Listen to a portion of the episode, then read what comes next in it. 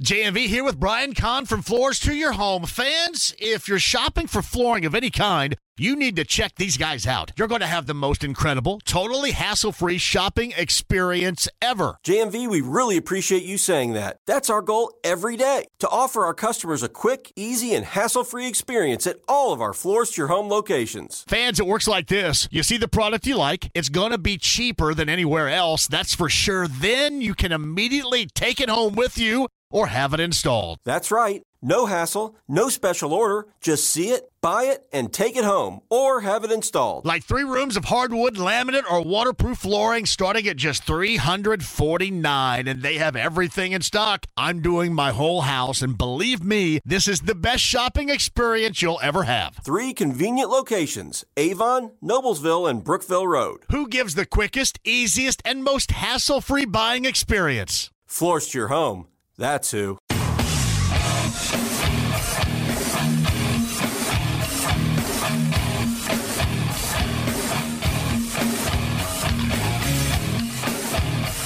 What in the hell do you think you're doing? Hey, John Boy. I'm telling you straight, it's my way or the highway. So anybody wants to walk, do it now. Hey, everybody, we're all gonna get laid. And again, it's picked up. It's Darius Leonard, a pick six for the Maniac. Touchdown, I-N-D-Y. Yes, sir. Oh, the chicken! Double time! Miles Turner. Yeah! John, I have never been better to be on the air with you here in Indianapolis, a place where so many of my dreams have come true. The Ride with JMV on 93.5 and 107.5. The Fan. That was a good time yesterday. Actually, a good time the entire weekend going back to Saturday, but certainly yesterday had a great deal of drama. That's exactly why they do it the way in which they do. I was out there for about two hours yesterday from, uh, I don't know, 1, 1.30, somewhere in that neighborhood. Uh, had a good time out there, but man, the drama a little bit later on was fantastic. And you hate to see somebody like Graham Rahal not make it, knowing how much that place means to him, but I think he's handled it exactly how you've had to handle. It's kind of funny. I was down at my uh, local car X a little bit earlier today with Mike and the gang, and we were talking about this. And uh, you look at Graham Rahal with a lot of the IndyCar fans around here, and it's probably 50 50 as how many like him and how many dislike him for a variety of reasons. But he probably did himself a service to win over more fans yesterday just by the way that you handle that. I mean, hell, I don't know the way that you think about it. I just felt that he handled it about as well as you could, again, given the circumstances, which were not good whatsoever. I mean, that's what these guys work for, especially somebody like Graham Rahal. That's father has won it before. That's what you work for the entire year, is that. You wait for it. You have all these countdowns 100 days, 50 days, 25. I mean, hell, we've been counting it down around here until 50.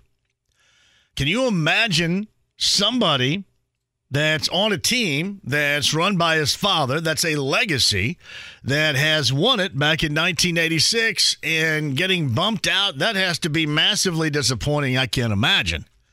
But again, that's the way that it goes. And he handled that about as well as you can handle that.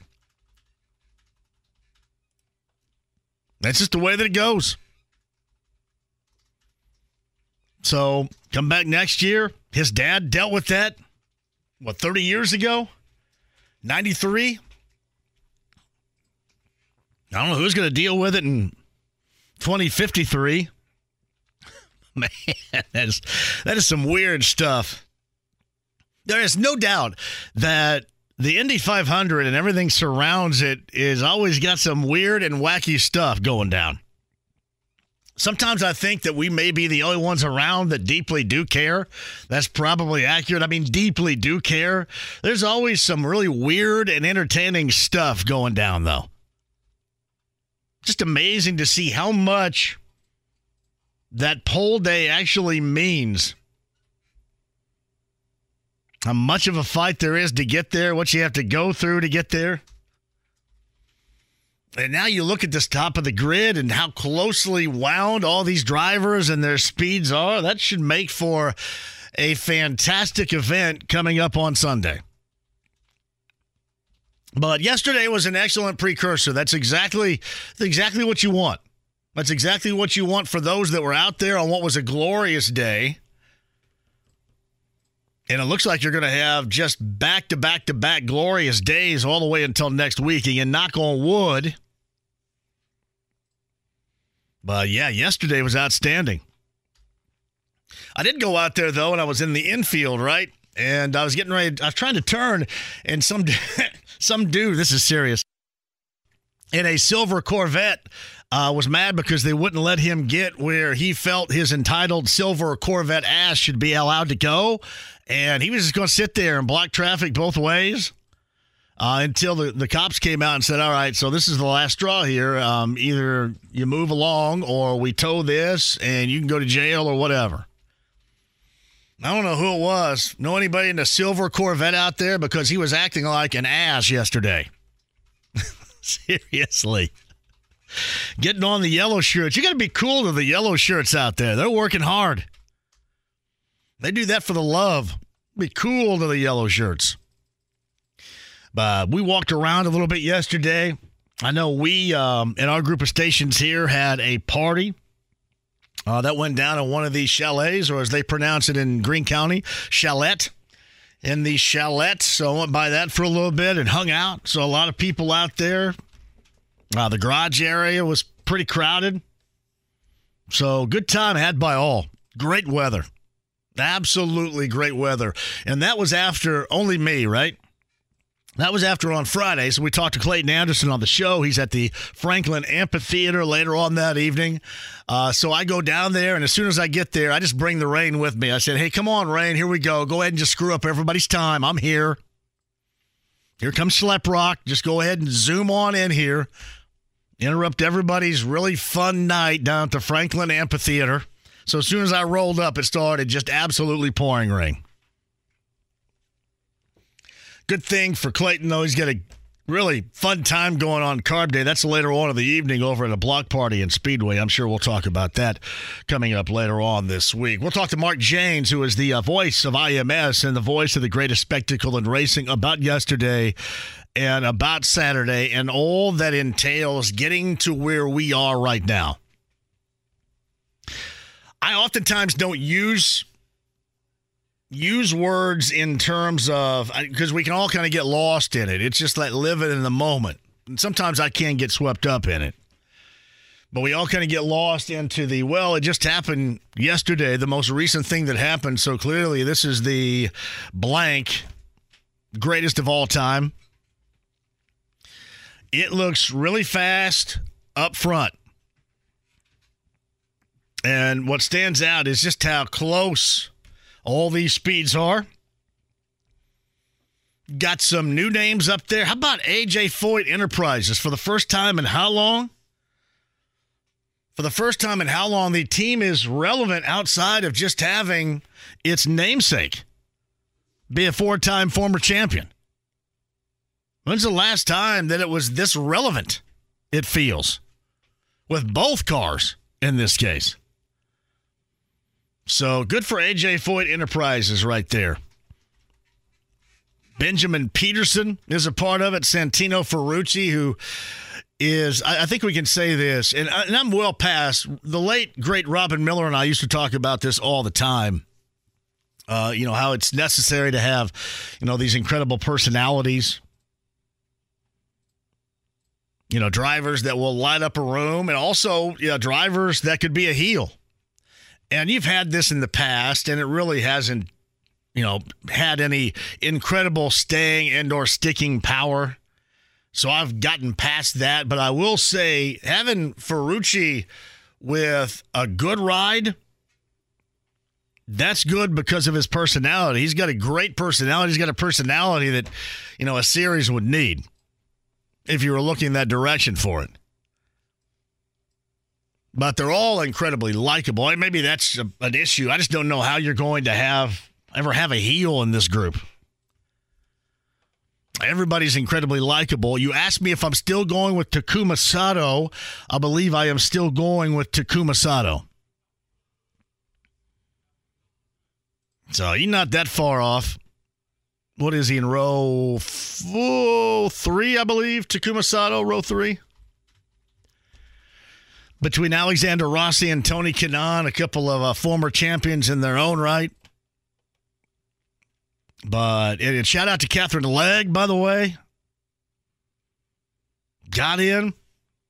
And also, I know that everybody around here now, especially again, loves Jim Bob Cooter as a name. And I can't lie, that's pretty solid. I can't imagine growing up with that. That would have been pretty cool. Anytime the coach yelled at you and, yeah, Cooter, get over here, Cooter. Get a timeout, Cooter. Yeah, run those stair laps, Cooter. I mean, that would be pretty great. But Sting Ray Robb is outstanding in its own right. I don't know what I was thinking. I should have named Blake or Laney, something like that. Sting Ray Robb is absolutely awesome. I don't know how he's going to do in this race, middle, the last row, but Sting Ray Robb, that is a fantastic name right there. What is he, 21 years old, I believe? Sting Ray Robb from Idaho. Yes. He is 21. 21 years old. And he was named after by his parents because they were fans of a Chevy Corvette Stingray. Is that true? Or am I just making that up? Uh, it does not say in the Wikipedia. Oh man, I hope I'm just making it up because that sounds pretty awesome too.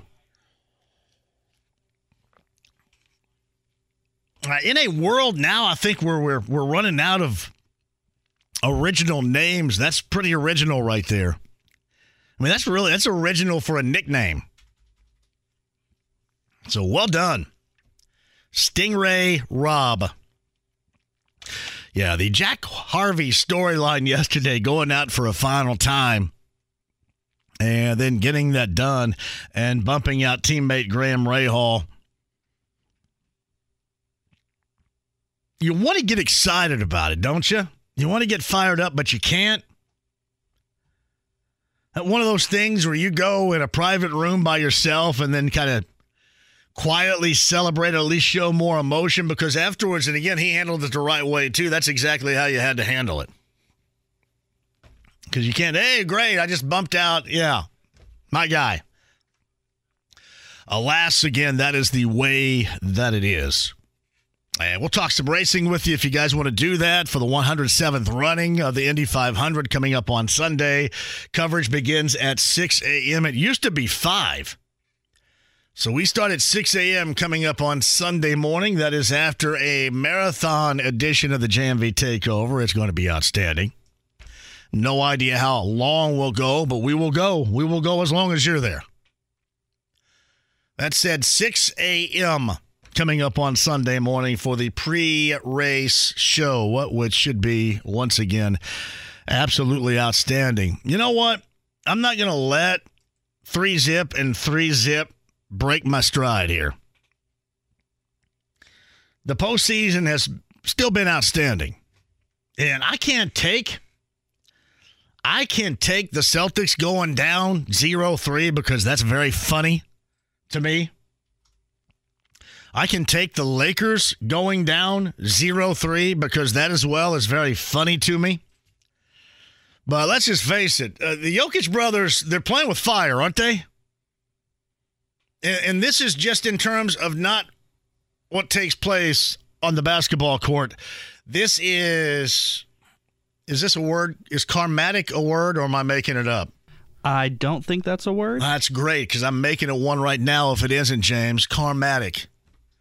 This is karmatic. This deals with karma. For the Jokic brothers who may not know any better or who may be way, way too dumb to know any better. Either way, you don't blank with Jack. You don't. I don't care if you're up three zip. You don't mess with Jack. Right? I mean, shouldn't that just bring some form? First of all, the last thing I would say the NBA wants is for both of these series, these finals in the East and the West to end. When they do, they're going to have like two weeks off. Well, the NBA is going to have a stoppage of play for about two weeks as they wait up and catch up to the start of June and the NBA Finals. So I would suggest tonight, for example, there is going to be, this is just me saying this, by the way, and I'm not advising you to jump on with me and believe it or not. Uh, the uh, the karma that the, the two knucklehead Jokic brothers brought bad, the negative karma they brought on to themselves, uh, their brother, and their brother's team, that is something I think you're going to see coming up later on tonight. I think you're going to see that later on tonight. I would guess this. I would guess that it was going to be a leaned whistle anyway. That's just my guess. And if the Lakers just don't completely bag it and give up, I would say that there was going to be a heavy lean toward the Lakers in the whistle department anyway. And I would expect the same thing in that closeout opportunity for the Heat at home coming up tomorrow night. But man, you don't mess with Jack, do you? That's Jack Nicholson right there. That's just not. I mean, you're not screwing around with Ray J. Seriously. That's Jack. Don't mess with that. Well, bad karma later on tonight. Jack is 86 years old. I want to get like I I do like I talk about it all the time. Hey, my hair and hey, if you want you know your real growing hair again, do this and do that. And you know, I always talk about and and jokingly so and really half-ass serious. I always talk about having all new parts by the time I'm 60. I'm gonna I mean all new parts. Like the six million dollar man.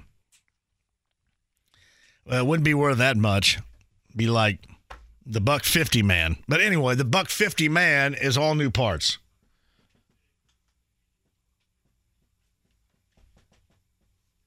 Oh yeah. Who was it? Tell me. I got to know who it is. I can't I don't have anything in front of me right here. Uh, it looks like it was Stefan Wilson and who was the other one? So yeah, Stefan Wilson in a uh, practice. Catherine. Yeah. Catherine uh, oh, Katherine Legge and yes. Stefan Wilson Yes. together. Yes. All right, that just happened because I don't see it in front of me right here. I probably will when I scroll so it down. says uh, the practice has resumed. Uh, that Right. was about 34 minutes ago. Oh, but, okay, uh, about 30 or so minutes. ago. yeah. That's as I was getting ready to start right here. So, yeah, we'll talk about that with Mark Jaynes coming up here at the bottom of the hour. So, uh, we'll get you ready for that anyway. Apparently, an incident on track today during practice. We'll get the latest with Mark Jaynes coming up here at the bottom of the hour. Um, where was I? Oh yeah, my all new parts and the dollar fifty man, right? So, but the thing about Jack, I, I want to ultimately get to that point uh, that he is right now at eighty six. You just go, I don't even care, whatever. I'm to roll in there, and this is to be me, and that's to be that. That's where I want to get. I'm kind of already there right now, I guess, because everybody says I wear basketball shorts everywhere because I love them, right? Like Will says, Jack hasn't seen a shower in about a minute. Well, I hope I'm. I'm like I'm 86, and hey, you know what? I'm 86. I don't. I need a shower about. And comb my hair. I'm worried about my hair having the real growing and flowing hair. Yeah, one of these days, let's go. Yeah, whatever. I'm good. But you don't mess with him. Don't mess with him. Bad karma is coming on the way tonight. Bad karma for the Nuggets. I'm going to tell you what. In the world of professional sports, man, oftentimes your brother can really hose you. or brothers in this case. We've seen that a number of times. But Jimmy's down the hall nodding his head. Look what uh, Mahomes is going through right now. Your brother can really screw you. Stop it. Those two guys. Hey, hey, hey, we'll see you next year. I, lo- I tell you what, though, I love Jokic, the player, like the brother that we should give a crap about. I love watching him play. That's just funny the other night. A couple of knucklehead brothers up there. I mean, if you're going to do anything, you go, you can't handle the truth or something like that. I mean, just give it an old quote, but they probably wouldn't know that. You know, I saw this, I think on Saturday, and I had a lot of people respond to it. And let me go ahead and, and tell you this at the outset it doesn't matter, and it shouldn't really matter to us. And I get where you say, well, he just being honest. Okay, just being honest. Uh, so am I. So uh, Jim Irsay put out his top five, and then I think his top 10 greatest players of all time. Now, do I think Peyton Manning is a top five greatest player in NFL history? I don't but he's not that far off the pace as an all time quarterback. If I'm Jim Irsay, because of what he has meant, because of what he brought, because of what he did, and what he will continue to be and should continue to be for here and ever after. He should always be in your top five. Always. And I understand we're in you know, this era. You got to tell the truth, you know, the truth. And even, even like from a standpoint where you, you get people that just, I, I think some people want to tell the truth or want to say that I'm telling the truth just so they can be a horse's ass. Right? That's what you get in politics. I'm just telling the truth. No, really, you're just you're just a jackstick and you want to say that. It's not so much you even believe it. But you just kind of get your rocks off at saying it. Now, this form of the truth, while I understand, I would just advise this. Because this team is still here, because you have a building, because you have a Super Bowl title, because you've been to two Super Bowls, because this city has hosted a Super Bowl. And one of these days, I'm sure after I'm long gone, we'll hope to do it again. Always put Manning in your top five if you're Jim Irsay. Always. That's easy. That should be the easiest thing ever. Just do it. Well, you're just biased. Well, of course I am. Of course I am. I would expect any other owner out there to do the same damn thing every single time. Of course I'm biased. I'm the owner of this team. He's the real re- one of the real reasons why it's still here. That at every time. That's just that's that's my thought on really all owners that have a superstar that in this case is gone, stop playing, Hall of Fame. Always put your guy in the top five. I don't care if you put Marvin Harrison in there. And it's not like it's that far off the argument because the last thing you want to start doing is breaking down. You don't want to have to go with the next tweet and break down, well, this is why I selected John Elway. Not at all because the guy got drafted by this organization and did not want to play there and opted to go someplace else, pushed to go someplace else, but because he didn't have all the weapons. Who cares? Who cares? Every single time in the top five, put number 18. And all will be well. You should do that every single time. You just don't want to have to start breaking down. Well, this is why I put Elway in there over Manning. you don't want to do it. You just don't want to do it. So don't. I mean, you get reaction on Twitter, and that's great. You're going to get that anyway. But it's not like anybody's going to take this as some drop from the heavens profound list that they'll always go with. Everybody's going to have a different list. But your superstar that did basically everything around here,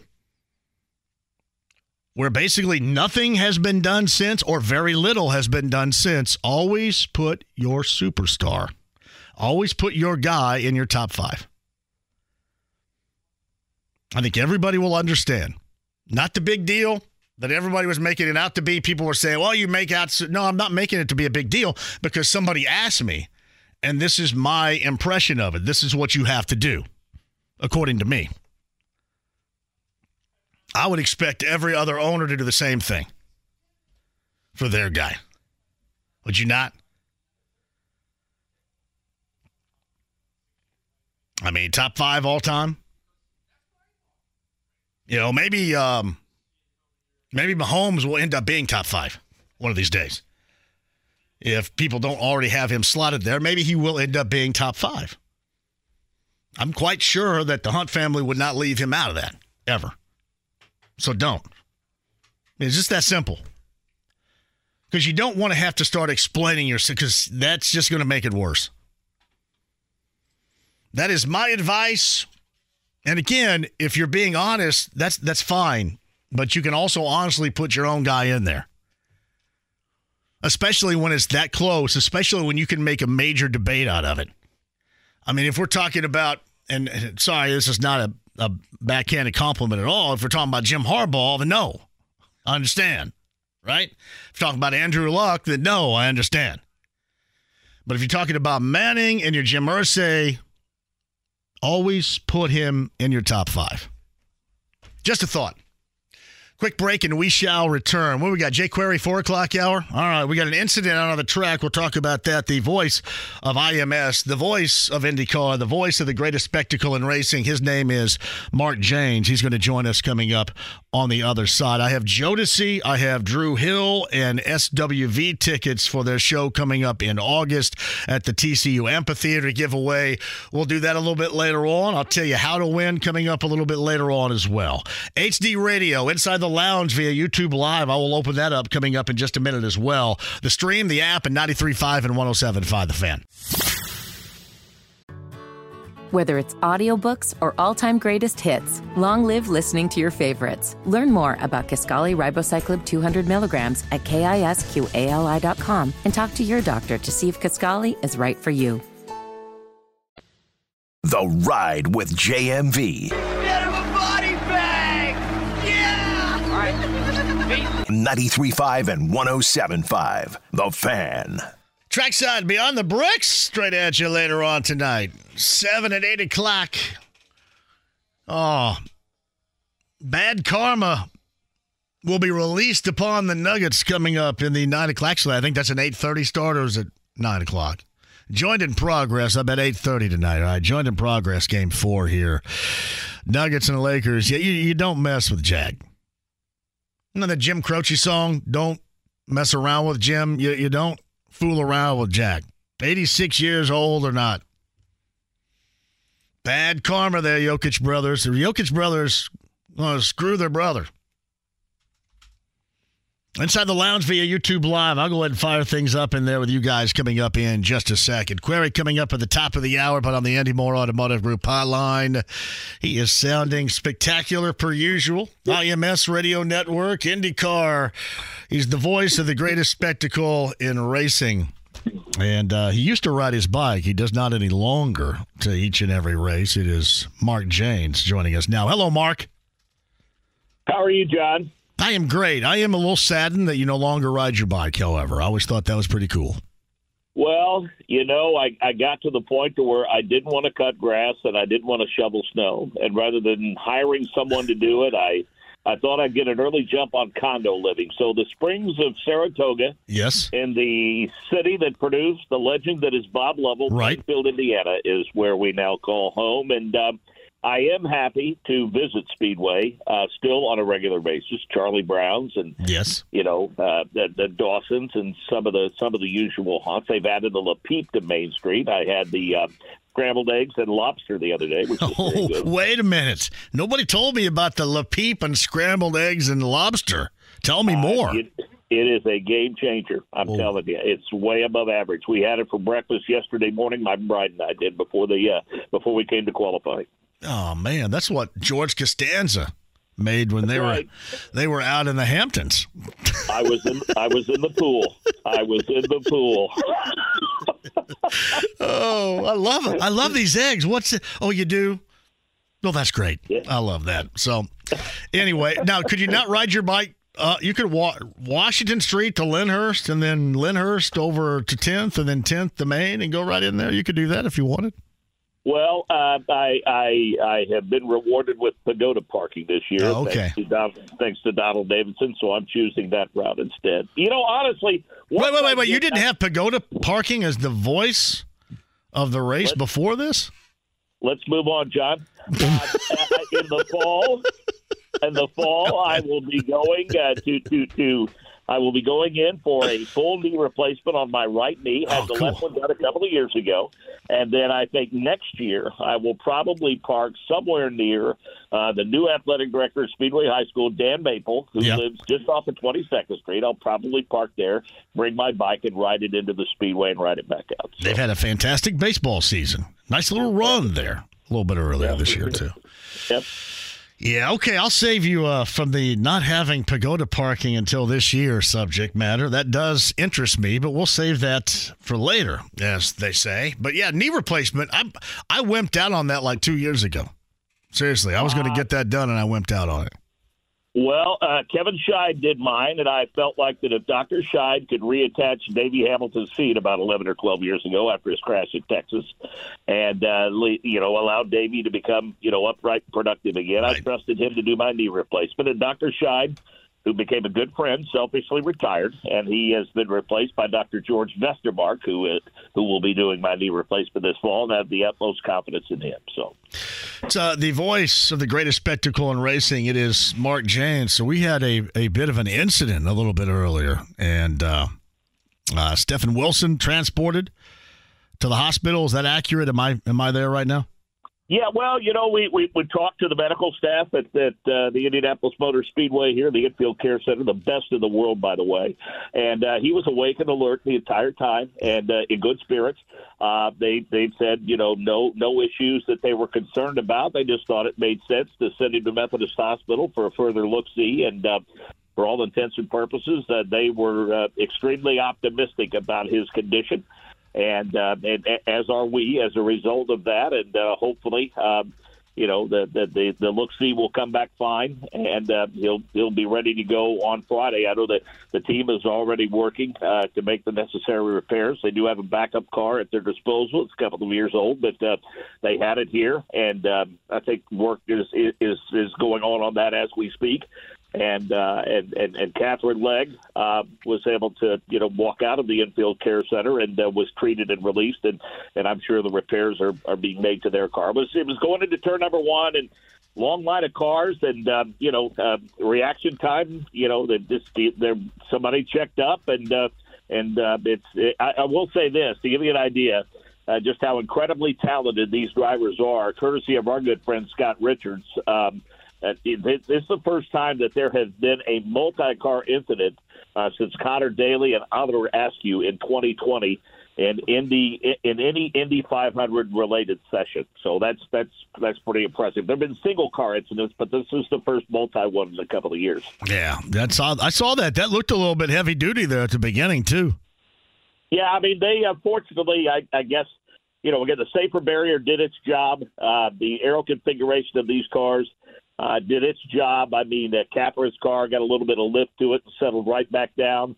Uh, but uh, you know, uh, Steph Wilson uh, was was uh, the, his car. I think fortunately scrubbed off a lot of speed, but uh, it was the it was you know it it, it kind of poked a hole in the wall. They had to make some repairs to it, and it, it was certainly there's no such thing as an insignificant crash here, especially at those speeds. But uh, I think again, it's another indication of, just how far that we have come in terms of technology as it relates to safety. The fact that, for all intents and purposes, both of these drivers are going to get back to 100 percent very, very soon. He's uh, Mark Jaynes, IMS Radio Network, the voice of the racing, the voice of IndyCar, the voice of the Indy 500s on the Andy Mohr Automotive Group hotline. Where would you compare yesterday, for example? I would give you the entirety of the weekend, but we'll talk yesterday uh, with the, the run for the pole, and then obviously those getting into that back row and Graham Rahal getting bumped out. Where would you compare that to the drama you've seen in the past on Sundays and covering this race? Well, I would almost go back to Saturday first because uh, you know the last couple of hours on Saturday uh, with the new format and everything. uh, The thing that I found interesting is over the last two hours we were put in a position where we had to cover two vastly different storylines. Uh, I mean, we had to cover not only the quest to be in the Fast 12, but we also had to follow those drivers that were doing everything they can to stay out of that last row shootout. So we had two very different storylines going on that we had to follow and to watch those unfold. And then uh, to come back yesterday and have it all end up the way that it did. Um, I mean, I, I think the reference that I made is just that it's another thread of the incredible tapestry that that makes this the greatest spectacle in racing. And you know, I, I don't know uh, that that anyone has ever handled this situation with more class and sportsmanship and dignity than Graham Rahal. I mean, I heard his interview with Jake and, and Kevin this morning, and I mean, if you weren't a fan before, you you better be now. And I, I think you know now that that's been posted, if you want to take your young athletes, moms and dads, and and and teach them a lesson about sportsmanship. Tell them about the story, and then let them listen to that interview that Graham Rahal did, uh, because it's one for the ages for sure. And I think it shows the level of leadership that he has in in that race team. But you know, uh, there were a couple of people I think adversely affected by it. I mean, I can't imagine the pendulum of emotions and the conflicted emotions that Bobby Rahal had. You know, wanting his driver Jack Harvey to do well, but doing knowing that Jack would do so at the expense of his son, and then poor Jack Harvey, who is just one of the nicest people that you will ever meet in any form of sports, uh, cannot celebrate making the Indianapolis 500 because it, it came at the expense of a teammate that he has the utmost respect for. I mean, it was just uh, it's it's what it's it's all what makes it the greatest spectacle of the racing. And yesterday was just another chapter in it for sure. So Mark Jaynes with us. How about the work for AJ Foyt Enterprises? Uh, first, uh, first time that they've started that far up since uh, Robby Gordon started third uh, when he ran for AJ Foyt. Uh, it, it's just, uh, you know, it's Michael Cannon and the crew that they put together and the job that Larry has done, Larry Foyt has done, and AJ have done, kind of, uh, you know, reforming that team and uh, uh, the changes that they have made and and adding Santino Ferrucci, uh, obviously, to the mix this year, and then the talented young driver in, in Benjamin Pedersen, and that I mean, it's a it's a really good story. There's no doubt about it, and uh, you know, it's it's just a reminder that uh, that AJ Foyt still has a little stroke at 16th at Georgetown, which is uh, which is really really cool to see. Yeah, no doubt about that. It was it was great to see because normally you don't even think about it in terms of being that competitive, and for the first time, as you mentioned, in a long time. Um, it was. What else stuck out to you as far as we haven't even talked about the the pole winner Alex Palou as of yet, but what else stuck out with you uh, as far as what you saw and what really impressed you about the weekend itself going into the 107th running? Well, I, I think that uh, I got to got to give a ton of credit to Penske Entertainment. Got to give a ton of credit to Doug Boles and the staff here at the Indianapolis Motor Speedway.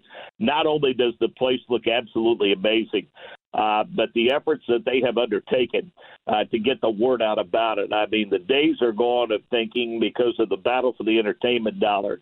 Uh, the days are gone of thinking you can simply throw the gates open and expect a lot of people to show up. I mean, crowds were up for the GP weekend. Crowds have been up for every practice day. Huge crowd out here today. Uh, qualifying crowd was one of the biggest in recent memory, and uh, I don't think there's any question that the you know the buzz is back, and I, I think they had the ball rolling in the right direction with all of the efforts undertaken to, to get us ready for the 100. Uh, the pandemic, like it did a lot of things, disrupted it. Uh, but uh, the bottom line is this: over the past couple of years, that they have worked tirelessly to remind people that this is here, this is a place that uh, that, that people need to be. Uh, I mean, the infield is shiny. There's more video boards. There's more viewing mounds down at the north end. They give people a great view of the racetrack. Those that buy those general admission tickets, and uh, I, I think all in all. Uh, under the guise of Penske Entertainment and, and that outstanding staff and, and Doug Boles and, and, and his staff, I, I think that for the foreseeable future, every time you come in here, you're going to look at this place and say, "Wow!" And uh, uh, you know, Roger Penske came here as a fan first, and it's uh, something that he never forgot, and it's it caused him to fall in love with the place. And I think he wants each and every person that comes in here to have that same experience. And I think the same is true of Doug Boles, the IMS president, for sure. Up, Mark Jaynes with us on the Andy Mohr Automotive Group hotline. Before I let you go, that front row with, you know, I mentioned Palou, VK, uh, Felix Rosenqvist. You got uh, Scott Dixon in row number two. Pato O'Ward. you guys have talked about him endlessly, and there's a reason why you have so far this season. Of those five drivers, what do you like here on a Monday, well before that race on Sunday? Who, who you like? Is there anybody that stands out, or is it somebody else on the grid you're in favor of?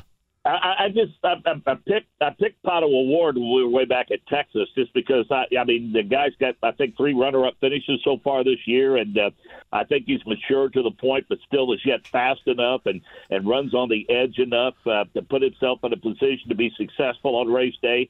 Um, and Nick Yeoman uh, has, has chosen Alex Palou as many other have. I think that's a very safe bet because. Uh, you know, Alex now knows what he did not know a couple of years ago when he finished runner up to Elio. And so if he gets himself in a similar position, I think he'll handle it a lot different and the outcome will be a lot different. Um, he's figured this place out in a hurry and he is he is certainly a favorite. But I really believe, you know, Scott Dixon was not on pole. Uh, and and Scott Dixon has had an incredibly quiet month and has been very, very efficient. He's not been among the front runners in speed in terms of the top two or three, but he's been around the top five or six. And I just think, given the fact that he had the field covered last year, there was no doubt who the best car in the field was, and the fact that he threw it away of his own doing. I don't think there have been too many hours in the day that have gone by the last 350 some odd days that he hasn't thought about that. And as if he's not dangerous enough and a threat enough to win, I, I think what happened last year and the kind of month that he's had to this point, I think it wouldn't at all surprise me if he got win number two. Yeah. Can't wait to listen to you. You're going to stop by Pagoda Plaza on Sunday morning as you always do? Wouldn't miss him for the world, brother. You know I'll be there. Yeah, that's awesome. I'm still thinking about those eggs and that lobster right there. Nobody told me about yeah, that. I'm telling you, I highly recommend it. It's it's a life changing experience. I'm overselling it, but it's good stuff for sure. Yeah. Oh man, how are things going otherwise too? I know you're still involved in high school stuff as well. Before I let you go, how how are things going in that capacity?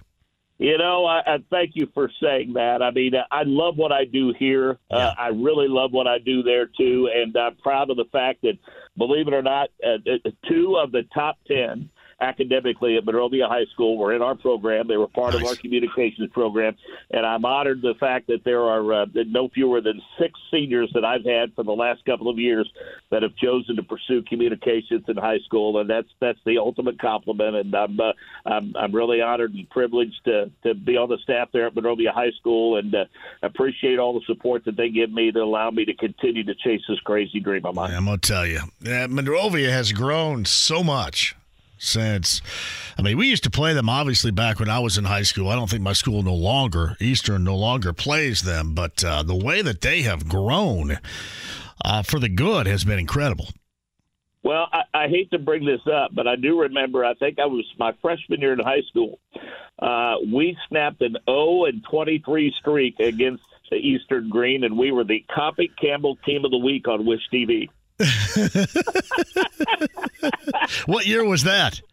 Dave Oberly was the coach. I think it was around 78, 79, oh, somewhere there. man, yeah. that would have been. Yeah, we were like 0, yeah. 0 23 or 0 30 over two years. We beat Eastern Green, we were the, the Copping Campbell team of the week on which That was that would have been Jeff. Jeff Allen is the uh, head girls coach at Bedford North Lawrence. They just won a 4A title. He played right, collegiately yeah. at both Vincennes and DePaul. He would have been a part of that team, I believe. Well, you, you, you want to talk about a guy that redefines intensity. My goodness, what a great basketball coach he is. I oh, got yeah. to know him during the state finals earlier this year. He's a good dude for sure. Those girls play exactly as he teaches, exactly as intensity wise he shows. That's exactly how his team plays. Well, you know what's funny when they walk in the gym? I mean, they look like somebody you'd have come in and watch your kids. I mean, they look like the, the typical stereotypical girl next door. But yeah. boy, I'm going to tell you what, there's a lot of toughness on that basketball team, no doubt. No doubt about that. Shout out to Monrovia and shout out to Plainfield, the new, I shouldn't say new home, but the somewhat new home of the voice of the greatest spectacle in racing.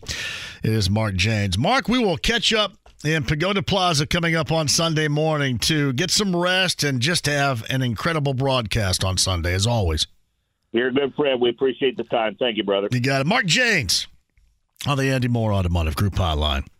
Yeah, Monrovia has just grown. I've said this before. I was in the, uh, anybody is from Monrovia, I was in the Neil Watson, Doug Cook era of Monrovia. Anybody remembers that? Both pretty good players. Neil Watson was a good player. But it has grown. Can you imagine having a communications department where it is run by the voice of the Indy 500? That's not bad. Quick break and we'll return. Top of the hour, Jake Query. I got your chance to win some stuff too, and your chance to jump on here and talk up what we brought up as well. Uh, the tampering of the commanders, maybe not so much. We'll get to that story and more involving the Colts coming up on the other side. 93.5, 107.5, The Fan. Whether it's audiobooks or all-time greatest hits, long live listening to your favorites. Learn more about Kisqali Ribociclib 200 milligrams at kisqali.com and talk to your doctor to see if Kisqali is right for you. The Ride with JMV. Son, you got a panty on your head. You drive fast, eh? 93.5 and 107.5. The Fan. Trackside Beyond the Bricks coming at you later on tonight. Nuggets Lakers with Denver close that opportunity. Game four in LA tonight, too. Inside the lounge via YouTube Live.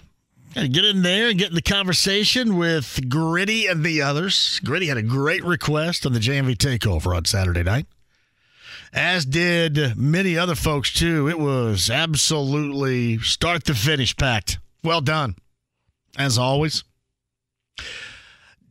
Damon writes this I have to admit that yesterday afternoon was exciting, but I remember loving the storylines of qualification Sundays at the past buying rides, engines, cars, having to withdraw your car to requalify. Different time, I guess. I do love the month of May. And indeed, you're right, it was a different time.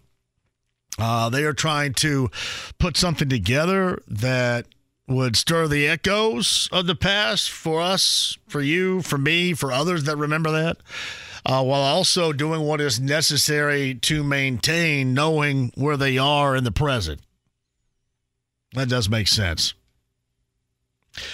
Uh, JMV, the month of May will never feel the same without hearing Robin Miller. I feel the same way about that often. More than you know. Wes Johnson said if Manning isn't here, the Peterson Colts stadium deal doesn't happen and the Colts move. Yeah, that was I brought that up. I didn't want to make that into a huge deal. People thought Saturday on Twitter I was making it into a huge deal. Uh, my advice would be if I'm Jim Irsay, I'd put Peyton Manning in my top five of all time players every single time.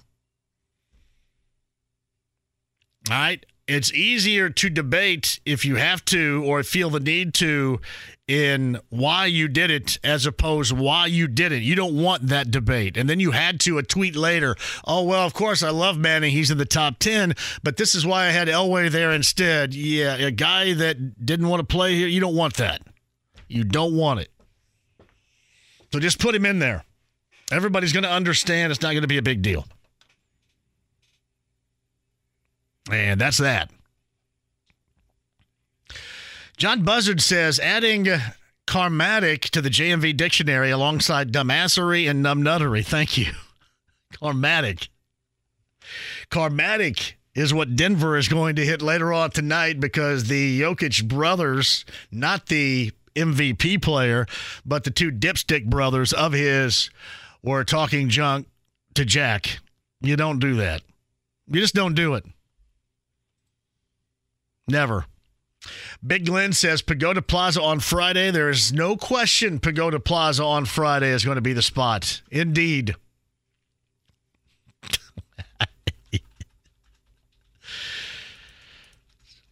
Just don't do it. Don't mess with Jack. I, if you want to mess with somebody else, mess with somebody else, all right? I don't know if I'd mess with Denzel Washington. I mess with Sandler, mess with Sandler. I mean, Sandler's been heckled. He's been heckled before, right? As a stand-up comedian, probably not in a long time. But yeah, you don't mess with Jack. That's just a thought right there. I think it's a really good thought. I don't think to me these postseason games since the East and the West Conference Finals get underway, it still doesn't persuade me to believe this has been a bad postseason. I do quite enjoy watching the way that Boston is going out right here. That is beautiful. Anybody else laugh a little bit last night? You got all these undrafted free agents that are taking it to the woodshed. That's beautiful. I will say this watching Boston crap their pants and trying to guard Duncan Robinson is just maybe the greatest thing that has happened in this postseason. Watching him scramble, make mistakes. And now, now he is with the three point shot. He is such a threat now that anytime he moves without the basketball, he's probably going to get a layup. 85% of the time, he's going to get a layup or somebody else is going to get one. It's just great. I love it. It is squashing the theory that I had about teams without an elite level star, although Jimmy Butler, in terms of this team and what is necessary for them in in big moments, when the game is actually close and they're not playing, for example, Boston, in big moments, he steps up like that elite level player. But the fact that they do not rely at all heavily on that, I love it. And we really don't see too much like that other than those Detroit teams with Rip Hamilton and uh, Ben Wallace and others. Ah, it's been incredibly enjoyable. Andy Mohr, Automotive Group Pylon. He's a part of the IMS Radio Network. Got the 500 call coming up on Sunday. Got the morning show, Kevin and Query, weekday mornings from 7 until 10 a.m. He is Jake Query. Did you just finish something up? I did. Uh, we had a couple of shows that I had to tape, uh, Speedway related, because I've got actually on Thursday from 5 until 6, we'll be at the Kroger on Crawfordsville Road with all of the drivers from Arrow McLaren as part of a promotion Permission Foods. So is that you and Kevin? Had, you and Kevin? No, just me. Um, I'll be there um, with it's just, it's just myself, five to six p.m. Um, but because of that, I had some other stuff that I needed to, to tape ahead of time so that I didn't like cross over and get stuck and not fulfill other obligations. So nice. I was in the building. I just pulled out, and traffic is flowing on Illinois. I'm on my way back to the speedway right now. So it's a busy time of year, but I love it. It's busy. It's my one week of relevance, so I enjoy it. yeah. Nah, man, it is a great week. I, the Mission tortilla chip is pretty badass to me, man. I can get with it. The Mission tortilla chip they make in this in the shape of race cars oh, for this promotion. Do they really? I love that, right? I they do love that. Yeah, little race car tortilla chips. Yep. I'll grab you a bag. I'll leave them on your. I'll leave them on your cubicle. Okay, if you're if you're dipping that chip, Costanza, or double dipping it, are you going with? I'll just go with the obvious here. Are you going with queso, salsa, or guac? Well, I first off, I can tell you right now, I just you dip the chip and then end it, right? Yes. Can't double dip. Timmy. Well, first, hey Timmy. you dip the way you want to dip. I'll dip the way I want to. Um, I am a fan of queso. I am not going to not deny that, man. I do. lo- Although guacamole is good too. I can go with any of the three. I'm. I am good with either of those three condiments. Is salsa still diet? Remember back during the the diet one diet craze, salsa. Everybody was using salsa. Everybody felt that salsa needed to be on tables and be used because it was a form of diet for many. I think guacamole kind of works the same way for many right now. Is that true or is that bullcrap?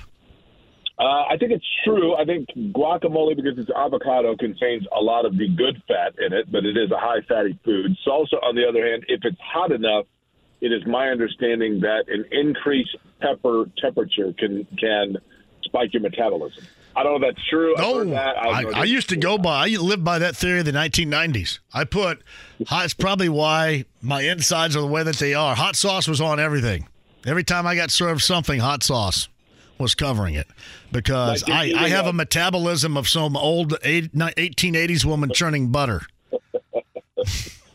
It's like, I'm eating a two foot corn dog, but it's okay because I'm dipping it in Dave's Insanity sauce. well, Just burn that right off. Well, that Okay. was that's what the 1990s did to me. They they told me that about my metabolism with um, with hot sauce. They told me that rice was low fat, that pasta was low fat, and that snack wells were low fat.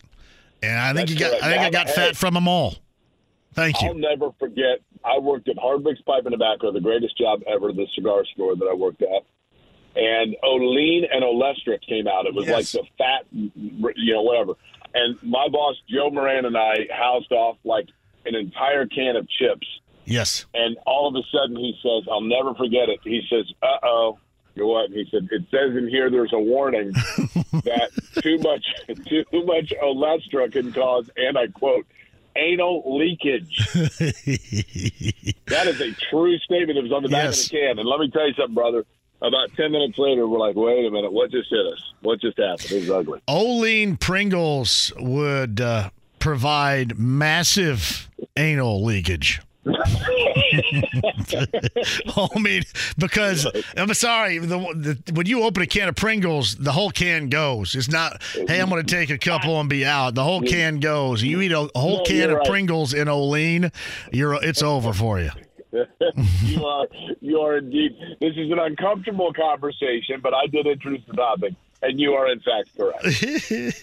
what do you think about yesterday? And I know you guys had Graham Rahal on this morning, and, and I mentioned this at the outset too. Um, I, I don't know if you agree with me on this, because I, I guess overall, I don't know how Graham has been perceived about IndyCar fans around here, but to me, there was always a pocket, if not more, of IndyCar fans that thought that he was entitled and he was there because his father and he wouldn't have a gig otherwise, and maybe didn't really like the dude. Um, I think now those people may turn over a little bit, considering uh, exactly how he's handled getting bumped out yesterday, both emotionally and professionally. Well, I totally agree. I had mentioned this morning. You know, John, you always have the the kid who's you know the the little league pitcher whose dad is the coach syndrome, right? I mean, like when I played little league baseball, whoever was the coach of my team, his kid was the pitcher and the shortstop, and whoever coached our football team at the Y, his kid was the quarterback. And you always have those people that are like, well, his kid's only playing that position because his dad's the coach. And I think, truthfully, as somebody who follows the sport pretty closely, I do think that a lot of that sentiment about Graham, because of the fact that it's Rahal, Letterman, Lanigan Racing, I think a lot of that sentiment about Graham was always inaccurate. But I think that Graham, because of the fact that Graham was somebody that was relatively, I, I think that he learned at a young age to kind of just block out the criticism. And so as a result of that, I, I think people thought that his reaction to that perception was one of being aloof. I like Graham a great deal. And I said earlier today, John, my job is to be objective and to not have rooting interest about, you know, what takes place in events. But it doesn't mean that I don't have rooting interest about people in general. And Graham Rahal, open disclaimer, Graham Rahal has been very good to me. I, I, I have a great appreciation and admiration for him as an individual and as a competitor. Now, that to be said, you are correct that I think that he has been polarizing for the reasons of which I stated, and also because I don't think that he felt it was his responsibility to to try to break that stigma. Um, and I don't mean that in a bad way, but I do think that yesterday, for the first time, people were able to see how Graham Rahal handles adversity, and he handled it perfectly. I think he was humble, he was realistic, he was somewhat self-deprecating, but most of all, he was vulnerable. And I think people will indeed be eager to then applaud him next year when he comes back and qualifies for the Indy 500. I think he will have a Tony Kanaan level sentiment of fans suddenly feeling like they are pulling for a guy that people love to see a comeback story. And he has an opportunity now for a big one. Now, all that to be said, you know, I don't know. I know that there was an incident earlier today with Katherine Legge and Stefan Wilson on the track. Both of them left under their own power, but Stefan Wilson, I don't know the extent of that injury. If either of those two drivers is unable to drive in the 500, certainly Katherine Legge's standpoint, it would be natural that Graham Rahal would be the replacement driver because that's his team. But if Stefan Wilson is unable to drive that car for Dreyer Reinbold, you know, I know J.R. Hildebrand is around, and that probably would be the first natural thought because there's a history there. Um, but does Graham somehow then, from a sponsorship standpoint, get involved? You know, I don't know the answer to that. I liked that Graham Rahal said earlier today that he doesn't feel that he should be bought in. I can't talk about filling in for an injury, but bought into a car, which is a you know which you can do legally. Um, you know, he said, "Look, everybody that's in the field earned the right to be there, and we did not." And I think that was the right thing to say. Yeah, yeah. I, I don't think you could have handled it any better than that. And I, I've always been kind of interested in that dynamic with the fans around here and how they feel about him and and honestly, Jake, when that was going down, I don't know what you thought about it because you're actually out there, you know, as a part of it. But I, I, thought that this was was going to be kind of the worst for him. You know what I mean? I mean, it was good the, the hammer was going to come down. You were going to get a lot of talking and squawking from people. But uh, you know, as he was incredibly understanding for the situation, I think a lot of people also, which in terms of Twitter, rarely if ever happens, kind of fell in line with that in mind. So it was really good to see on both sides. Yeah, the other thing I think it does do is, you know, Graham was pretty open at the beginning of the month about his frustration with the team itself, with their inability to set up good qualifying race cars in a lot of the races. And, you know, the, the, the dynamic between Graham and his father is very interesting. I mean, from a business standpoint, I, I'm not talking about when they're away, but from a business standpoint, it is owner and driver. And, you know, Graham was pretty open about the fact of his wanting to test the waters perhaps at the end of the year when he's a free agent. And I think this actually kind of solidifies him back with the team personally. I haven't had that discussion with him other than what you heard on the radio, nor would it be it would be disingenuous for me to say that I'm in that inner loop with him. But I do think that this creates in him a hunger to bond together with that group to be able to be part of their project of redemption next year. And so I think that it probably solidifies him back as opposed to the opposite. Time will tell on that. We don't know. But um, I look forward to it. I look forward to next year seeing that team come back, figure out where they missed it, and put Graham back in the show and put him back in the show where he is a guy that's competitive. And I have no reason to believe that won't take place. It's uh, Jake Query, Morning Show, Kevin and Query, the IMS Radio Network. Got you covered coming up, obviously, on Sunday for the 107th running of the Indianapolis 500 on the Andy Mohr Automotive Group hotline. Have you seen that, that still photo Marshall Pruett had being that close to that wreck today with with Katherine yeah, Legge's Hy-Vee machine pretty pretty close to him? I couldn't tell the perspective from where Marshall was taking it. He must have been in the photog area of turn one. I mean, that was pretty amazing for sure. And of course, you know, I know Marshall. I mean, you know, I know him peripherally, I guess, but he's a good dude for sure. I mean, and that was a it was an amazing photo, but I'm glad he's okay. Yeah, that's no doubt. That looked pretty close right there. So that that yeah. um that looked bad. So I, I was glad to hear everybody was okay out of that because initially when you watched that, that looked really bad. Yeah, I think what happened is, you know, quite frankly, Katherine Legge was coming down the straightaway. Steph Wilson was just in front of her, and I think Steph Wilson kind of got checked up in traffic going into one, and Katherine Legge didn't realize that he had just checked up, by the way, a racing term for out of the throttle, and I, I think she didn't realize that, and she just kind of clipped him, and you know it sent both of them into the outside wall. So, um, you know, Steph Wilson again, I my understanding is he was he was put on a stretcher. I hope that's precautionary and transferred to Methodist. But he did give a thumbs up and a wave and that kind of thing. So that's good news. But um, never want to see it. It's amazing to think that even though it wasn't obviously the full month like we've been used to in the past, you still had, you know, some what nine thousand laps turned in practice and qualifying and everything else, ten thousand, whatever it may be, um, without an incident. And then it happens today, and of course they'll have to get the cars fixed and then come out for carb day, and you get a couple hours to shake it down and see how it feels, and then park it and go racing on Sunday. You got anybody in mind for the win on Sunday? Really, really early prediction. I mean, Palou is the obvious answer here. Um, I do think that there are. I always kind of break it down into tiers. You know, like favorites and then drivers that could win if they get a little bit of help or things fall their way. I think there's probably six to eight you could list as favorites, but um, it's hard to say just one. I mean, Palou is the heavy. It's hard to overlook him. However, if there is a year that Dixon's going to get number two or Newgarden's going to get number one, it kind of feels like this would be that kind of year because there's not as much focus on either. But I wouldn't rule out Rossi. I think Rossi has a really good chance, and I, I like the way I think his car is really good in traffic. He's got good speed. He's really good on the outside line. I think the world of his talent. I think Rossi is.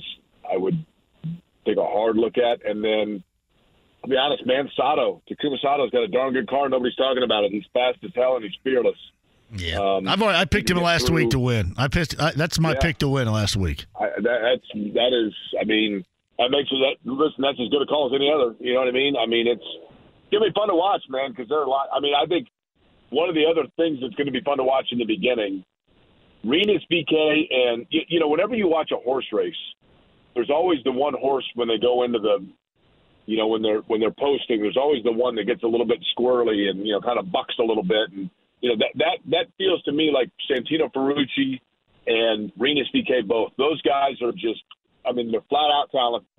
They're young they're hungry and they're fearless man. And VeeKay loves leading races and Ferrucci told us this morning he's like look I'm going for it so those two guys are going to be interesting to watch at the very outset um, and, and I would anticipate both of them are going to charge towards you know I mean they're already starting up front obviously but make a push to try to lead early. And we'll see how guys, veterans like the you know Dixon or you know for that matter even Palou, even though he's a younger guy, having that that kind of noise around them. So Jake Query, the morning show, Kevin and Query on the Andy Mohr Automotive Group hotline. Um, we were talking about this a little bit earlier. Of I don't know if I should put this primary sponsors or just all the sponsors in general what percentage do you think that we actually would know? And that doesn't mean much, but you know maybe it's just a company we don't know about, whatever. But it seems like that this year over even last year or in recent history, there are a lot more of these companies or these, I guess, advertisers, if you will, car sponsors that I don't know what they are. Is that just, does that say more about me than it does anything else? It's a little of both, probably. I, I do think that because racing and the open wheel standpoint is a sport of innovation, there are a lot of innovative industries right. that sponsor cars, and and therefore, you know, I mean, Arrow for that matter, right? I mean, Arrow McLaren. So Arrow, you know, they develop like things for to help like Sam Schmidt drive a race car using his yeah. eyes, and you know, the, the the engineering stuff that is well beyond. I mean, I can't say I, I can't, you know, your intellect's higher than mine. It took me 30 years longer to graduate from college than it took you. So, you know, but for me, a lot of that stuff's far beyond my level of comprehension as to what it is exactly. So right. I think you're, I don't think you're off base. Yeah, I mean, yeah that's that's kind of what I think too. Yeah, like like last year, for example. I mean, Marcus Ericsson won with a primary sponsor that was not available in America, and I don't think still is. Correct. Uh, as a matter of fact, Huski Chocolate, which is basically like a muscle milk, that the reason that's a sponsorship for him is because he won a racing scholarship from them in his native Sweden back when he was like a junior racer. And so that's why they're still in his car now. They have now transitioned to like basically a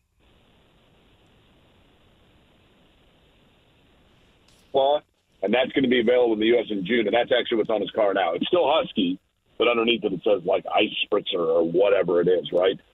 But you know, it's a lot different than you and I talked about this the other day, John. Back in the day, you know, it was Marlboro Team Penske, and it yeah. was team players, and it was yeah.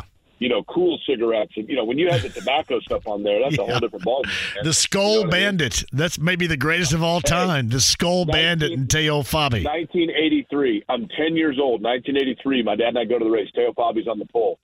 And we go to the race. I go walking in the Southeast Vista to sit with my dad. I'm a fourth grader.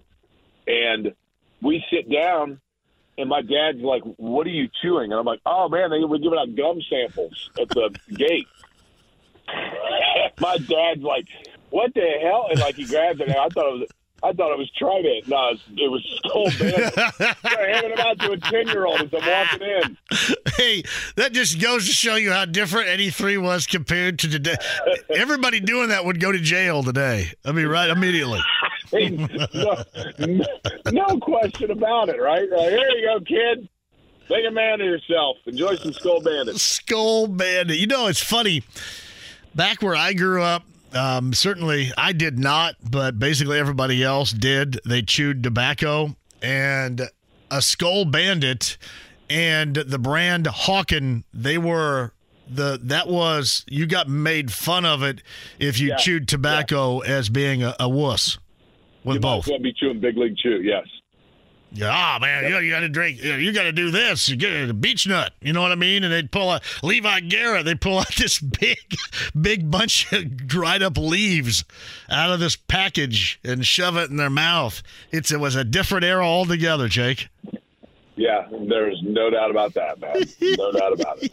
The Skoal Bandit. Oh yeah.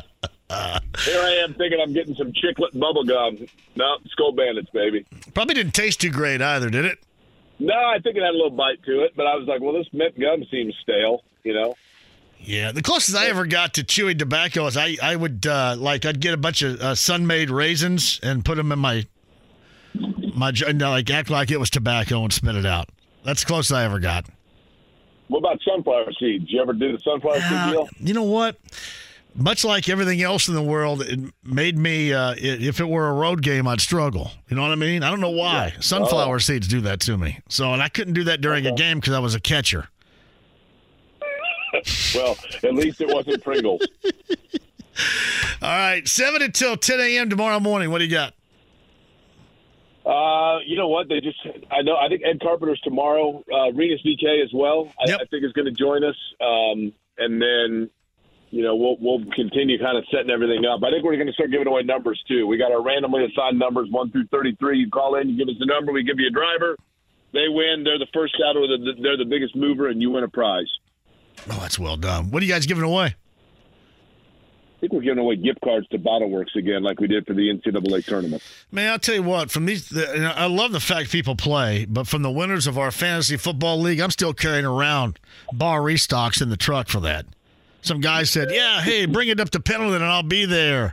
I brought it up to Pendleton. No, I wasn't there. So I'm just thinking about if if you don't claim your bar restock, if you're a winner within the next couple of weeks, I'll just take it home.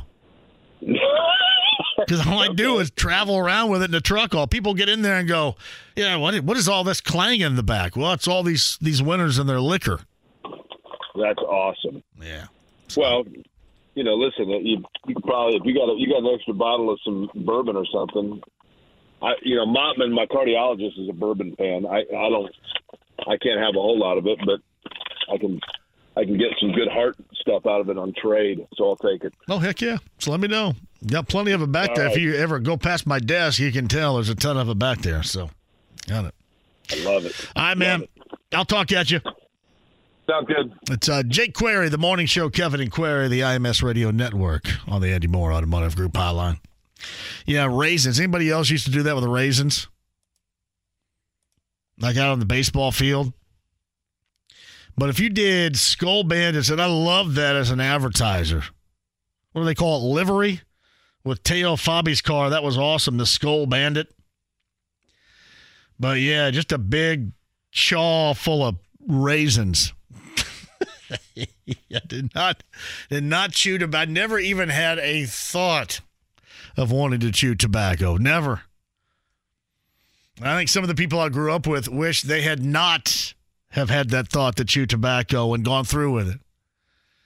Uh, quick break and we'll come back. Hey, it's me, you, the rest of the way. 239 1070. Not only our conversations, but your chance to win a show, little throwback show going for you to the 1990s. I'll talk about that, give you a chance to win later on. 93.5 107.5 The Fan. Whether it's audiobooks or all-time greatest hits, long live listening to your favorites. Learn more about Kisqali Ribociclib 200 milligrams at kisqali.com and talk to your doctor to see if Kisqali is right for you. The Ride with JMV. Excuse me, Robo. Any special message for all the kids watching at home? Stay out of trouble. 93.5 and 107.5. The Fan. They already sent me this. JMV, as we talked about last week, every Indiana, Notre Dame, and Ball State baseball fan are rooting for the Sycamores to keep winning and host so we can have an all Indiana regional potentially in Terre Haute. An all Indiana regional in Terre Haute. I'd be down with that. Shout out to Terre Haute. I love the TH. I saw where they're getting underway with the um, the casino over there. John Buzzard writes this Spoelstra on the verge of taking the Heat back to the finals without LeBron is just awesome. Pat Riley has to just love that dude. Stick with it, never give up. I'm right there with you. I can't stand the Heat. I can't stand their fans. But he is, and I love it when people, I, I love this all the time people try to rip on Spoelstra. Well, you see, he can't do this, and you see, he can't do that. He has shown that he can do it all. Look at the undrafted free agents playing significant roles on that team. Didn't watch a guy like Jaylen Brown just circle the offensive drain. He's been a mess. And he's known he's been a mess and he keeps going at it. And that's the way, well, you know, shooters shoot, and that's fine. But it just, it, it, he continues to circle the drain from doing that. Yeah, thank you, Wes Reynolds, for sending me the Teo Fabi Skoal Bandit. Now that is a good looking ride right there. That's nice. Skoal. AJ used to roll around here in a Copenhagen car. I think that was the worst out there, wasn't it? Copen- oh, Copenhagen. Outstanding. Hey, JMV, that was so nice of you not to argue with Jake Query when he said you are smarter than him and that you graduated 30 years before him. no, I didn't, didn't mean it like that, but I get what you're saying right there. That's pretty funny. Now he went back and got it. I I give him all the credit in the world because there was no way I would have not gone back for five minutes. No, oh, no, hold. I would go back. I'd go back to host another party at Eighth and Crawford. I would do that. But as far as bookwork, homework, writing a paper, you guys have it easy now. We had to go to the computer lab and then hope that some nerd didn't trip over the cord and then shut everything down when you hadn't saved your work to that point and you lose it all. The computer lab. Anybody ever go to the computer lab? They're all the time. Big sign up on the wall. Remember to save your work. There are horror stories about not saving your work. But no, I give Jake credit. There's no way I would have gone back. Homework? Yeah, in May of 93, I said no more homework. No more book reading, nothing. Zero. Done. I haven't gotten an ounce smarter since.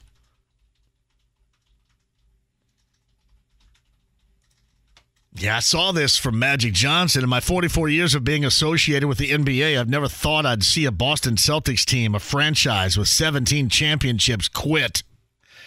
I know Celtics fans all over the world must be disgusted and devastated. The Miami Heat blew them out 128 102 in game three. They look as if they have no answers, and they look like a team that looks to the bench. And I'm not suggesting that Mazzulla needs to be fired because it goes much deeper than that. But it's a team that also looks to the bench and sees whether you're talking about the coach or the personnel on that bench like they have zero answers. None. Jeremiah is at 239 1070. Jeremiah, welcome to the show. How are you? I'm doing great, JMV. Uh, appreciate you taking my call. Uh, first of all, another outstanding JMV takeover this weekend. Did you I guys mean, like it out there in Pittsburgh? I'm glad you that did. That was phenomenal. That was phenomenal. Now, it went really this, well with the Monical's. Where's this Monical's Pizza located? Because the one in Greenwood went out of business. I think there's still one in Linton down in Greene County, of all places. But there's not one around here for me. Where's the nearest? Rock, Rockville Road in Avon. Uh, it was a little bit of a trek for us now because we're in Pittsburgh, but uh, was definitely well worth it. Uh, we got the meat lovers. It's phenomenal. Nice. Again, you can't go wrong with that at all. What is the one we used to get? The, the margarita one? That's the lighter yeah. based one. The margarita is what mm-hmm. we used to get all the time. Yeah. Yeah, that is delicious. Like cheese well. bread. It's basically cheese bread. yep, definitely. uh, you know, I, a couple of things. First of all, I'm, I'm uh, I got to give props again to Jake Query. I'm closing in on graduating myself from UIndy. Well done. Going back to school is is difficult at this age. So a huge shout out to Jake and his accomplishments. Yeah, I could. Uh, you guys, you guys are both awesome. There's no way in the world I could do that. Not even close. That. And uh, and the other thing too with that is is uh, yeah, uh, sunflower seeds. Those were the go to if you were yeah. in a non tobacco use area uh, sunflower seeds were definitely the uh, the go to back in the day for uh, yeah, several individuals. I was I, I, became a gum chewer in basketball. Um, I was not a gum chewer. I certainly didn't chew tobacco, although you could if you wanted to. Um, many did on my baseball team. I I struggle with it because I didn't all the time want to lift up my catcher's mask and spit or anything like that. So I just uh, I didn't do anything like it. So back that was back with the catcher's mask. Uh, I don't know if people remember this or not. The catcher's mask, you'd get sweaty, it would lean against your cheek, and you would have a massive zit breakout if you were a catcher uh, between your chin and your bottom lip. Oh yeah, yes. yeah. Now, a lot sure. of innovation and protection for the catcher and baseball in general, it's come a long way, but that was an issue back then. Zits. Yeah, with, with, without a doubt, the breakouts were horrible. Catcher but, zits, uh, yeah. You know, um, you were talking earlier though about uh, Jim Irsay and, and throwing Peyton Manning up there in his uh, top five. Yeah. And, um, I think that's kind of a, a an appreciation response given the uh, the recent appearance of him at the Denver Nuggets game, and then you know with also with Robert Kraft saying to Tom Brady, you know, you're welcome to come back for your celebration of years of service. I think. Irsay so you think you think Jim was that. giving him a little bit of a dig with that? I think I think it was a I think it was a twofold. I think it was an uh, appreciation for what you know Peyton has done. Obviously, with the statue out front, he still appreciates what he's done. But I also think some of it may be a little bit in regards to that whole showing up to the Denver game. I know there was a lot of outrage uh, about that here locally from some of the local Colts fans. I get it, so that's that's kind of understandable. But I, I think you still have to kind of look at it as yeah, he's probably up there. I don't say maybe top five of all time NFL, but definitely top five uh, for the for the Colts uh, organization without a doubt. Yeah, well, I will. I will. I will say this. Um, um, like Manning, okay, not top five of all time. Um, you could argue why not, and at least that part is there. But for Jim Irsay, it is it is that close, and it's too close. And I would say this anyway, where at any time you come up with a top five, Peyton Manning should be a part of it. I mean, you should just yeah. say he's a part of it because here's what you end up doing. You end up having to argue when somebody says, Well, what about Manning? And then he retorts with, uh, Well, he's in the top 10, but here's why Elway's in the top five. You know, a guy that didn't want to play for your organization. You don't want to be that. You don't want to be right. put in that position to explain why John Elway is a top five and a guy that gave you everything you have right now as an owner of a football team here, as a quarterback here why he's not it. You never want to do that, so just Put him in there, and then no questions after that, or ask. And if they are, you know what, Jeremiah? If they are, all right. Well, Jim Irsay is just giving credit because Manning played for him. Exactly, and everybody understands it, and you move on. Definitely. And uh, the other day there was the anniversary of the uh, Pacers going into the Eastern Conference Final. I've seen. Um, what you, what's your thoughts on how close you think the Pacers are eligible to doing that again? Um, and thank you, Jeremiah. And tell Melissa I said hello. Hopefully, I see you coming up on Friday at Carb Day. I don't think they're close to doing that, um, but this needs to be a breakthrough into the postseason type of year. I don't think they're close to going Eastern Conference Finals but I think they need a breakthrough in the postseason here. And I said that to Chad Buchanan because he had mentioned, you know, this year or next. And I said, no, no, no, no, no next. I mean, the next year is going to be the next step. Uh, your next step this year is getting back to the postseason and being legitimate in that capacity. Thank you, Jeremiah. Jay, on the other side, we got nothing but you and I coming up in the 5 o'clock hour as well at 239 1070. Back with you next. Whether it's audiobooks or all-time greatest hits, long live listening to your favorites. Learn more about Kisqali Ribociclib 200 milligrams at kisqali.com and talk to your doctor to see if Kisqali is right for you. The Ride with JMV. Yippee-ki-yay, Mr. Falcon. 93.5 and 107.5. The Fan.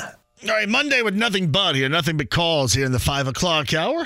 Me talking, you talking, we're all talking at 239 1070. Trackside beyond the bricks at 7 and 8 tonight and joined in progress. And it's a game four that the uh, Jokic brothers completely screwed up uh, for their uh, more noted MVP brother, uh, the non dipstick knucklehead brother.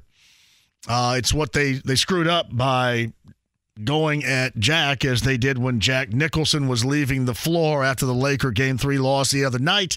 That will clearly bring a level of negative karma to the Nuggets tonight to where they will not close in LA. Thanks to the Jokic brothers. You just you don't mess with Jack. It's bad karma. Don't mess with him. Waving bye. Those guys act like knuckleheads most of the time anyway. But I will say, I love watching their brother play. Mark Jaynes a little bit earlier about yesterday, the race for the pole, the race to get into the 107th running of the 500, getting bumped out with Graham Rahal. It was a fantastic day over there yesterday. You know, thanks to folks here too, uh, Michelle and Andrea and the gang that put together the party that they had out at the uh, chalet, one of these chalets right next to Pagoda Plaza. Outstanding work by them. DJ King of WTLC was out there. I'm a big fan. I listen to both he and Kenny Kicks on my way home every Friday night wherever I'm from. I am a big fan of the Friday night jump off. Big. But I saw DJ King out there. That was that was cool. It was a great time. So I want to thank everybody for putting that together and a lot of folks out yesterday in that race for the pole and just having a good time. Cannot wait for Friday Carb Day, Pagoda Plaza for us once again. Remember, Soul Asylum and headliner Bryan Adams coming up on Friday. That is out at Carb Day. Uh, hopefully, you have your tickets. Hopefully, you're going. And then race day Sunday begins for us. That is at 6 a.m. 6 in the morning. It used to be 5, and it was always enjoyable to sit next to, well, far enough away from Tony Katz that when he soiled himself when the cannon went off, I could just kind of point and laugh. It was always funny. 6 a.m. for us coming up on Sunday, and that will be after a JMV takeover to where I try to go as all night as I can. I think last year I made it to 145, and I know what you're saying. You're going to go, that's not nearly all night, but it was impressive considering I started at 6. 145 a year ago, and I go as long as the calls come in. When the phones grow silent, then I will pull the plug and bail and head over for a bit of a power nap in the infield. But that's the JMV takeover. I know Skids has got new work coming uh, for race weekend, too, as he always does. And as long as you continue to make requests, I will stay in there well after midnight. So you tell me, like you normally do. So we got that coming up this weekend as well. I mentioned tonight you got the Lakers and the Nuggets. Tomorrow night, the Celtics and the Heat. Heat and the Nuggets both with opportunities to close. And we probably wouldn't see another NBA game if this happens tonight and tomorrow night for what, 10 days plus? Which is incredible. the Heat and the Nuggets. I still say this has been incredibly fun, though. Block by block adds this. Don't forget, Brogdon has been terrible to Miami's undrafted free agents or running circles.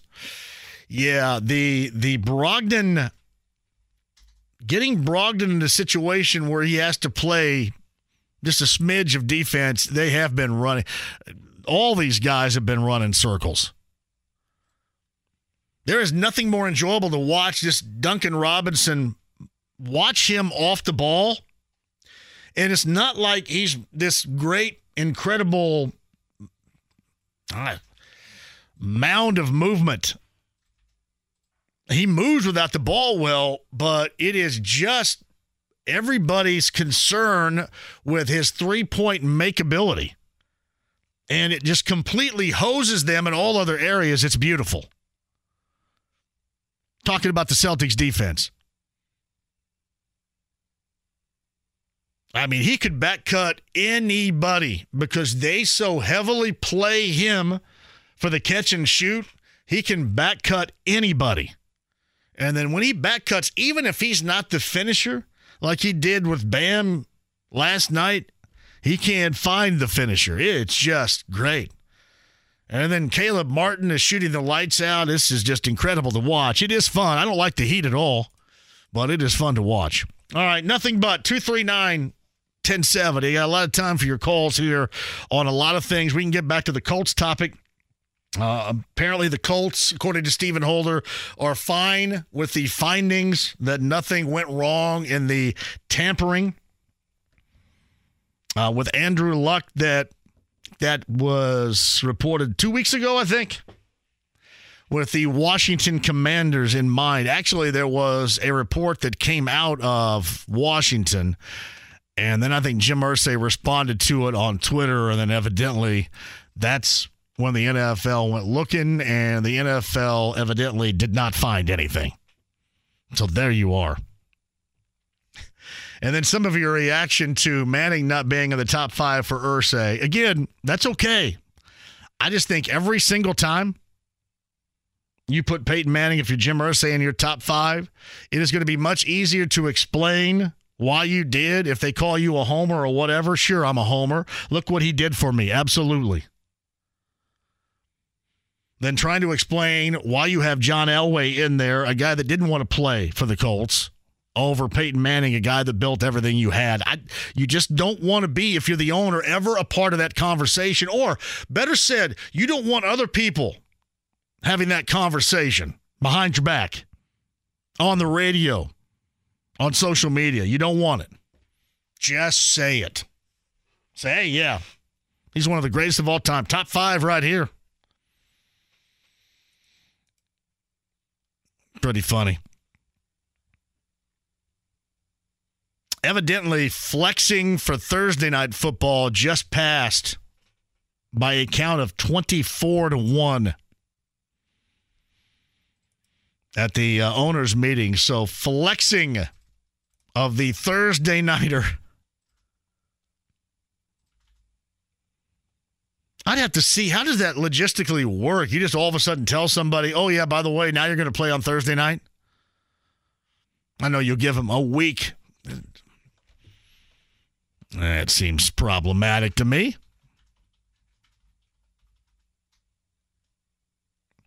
So the Giants, Jets, Packers, Bears, Raiders, Lions, Bengals, Pittsburgh all voted against it, according to Adam Schefter. The flexing of Thursday night football. All right, 239 1070. Let's do some calls here in the 5 o'clock hour. Start with Jay. Hello, Jay. How are you?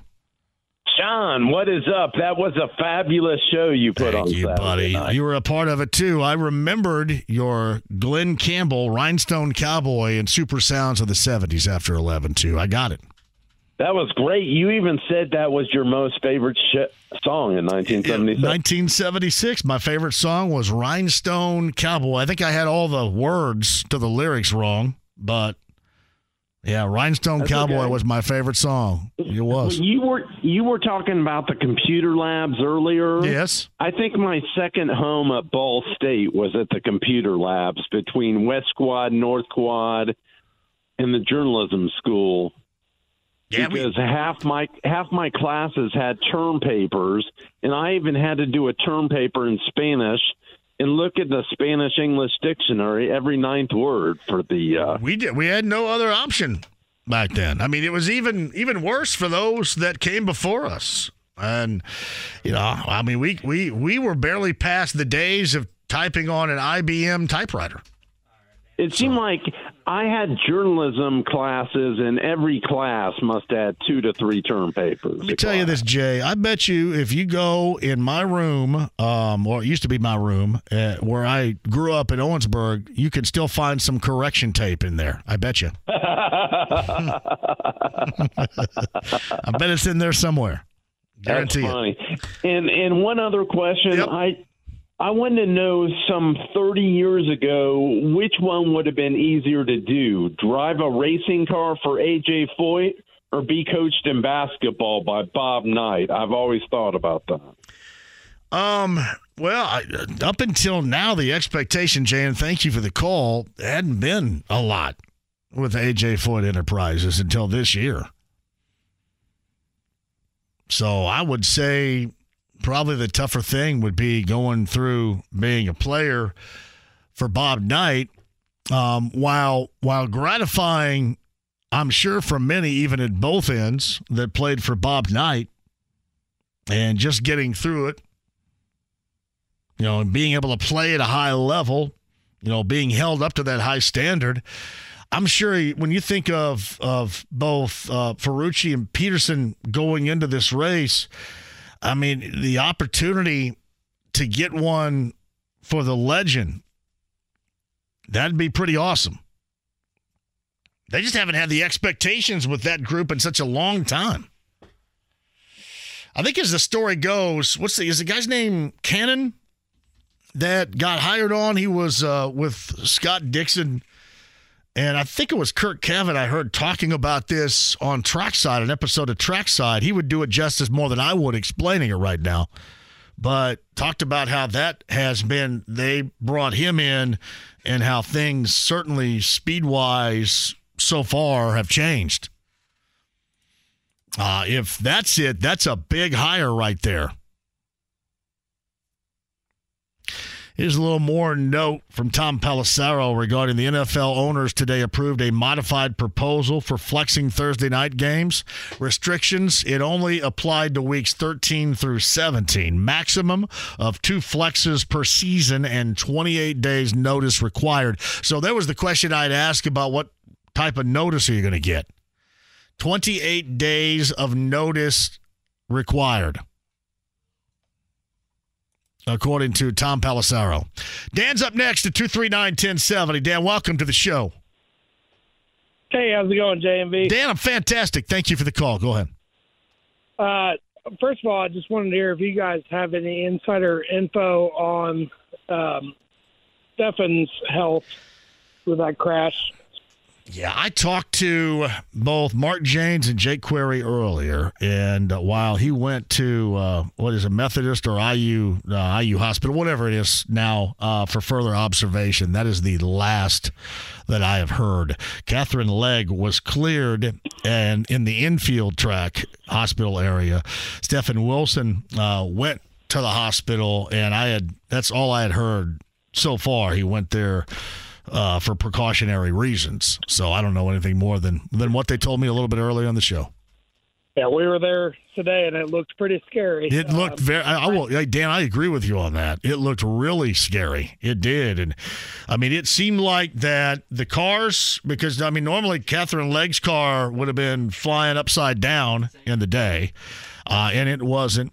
And uh, the safer barrier once again proves why, uh, as far as innovations are concerned, it's been as important in sports as any innovation we've seen.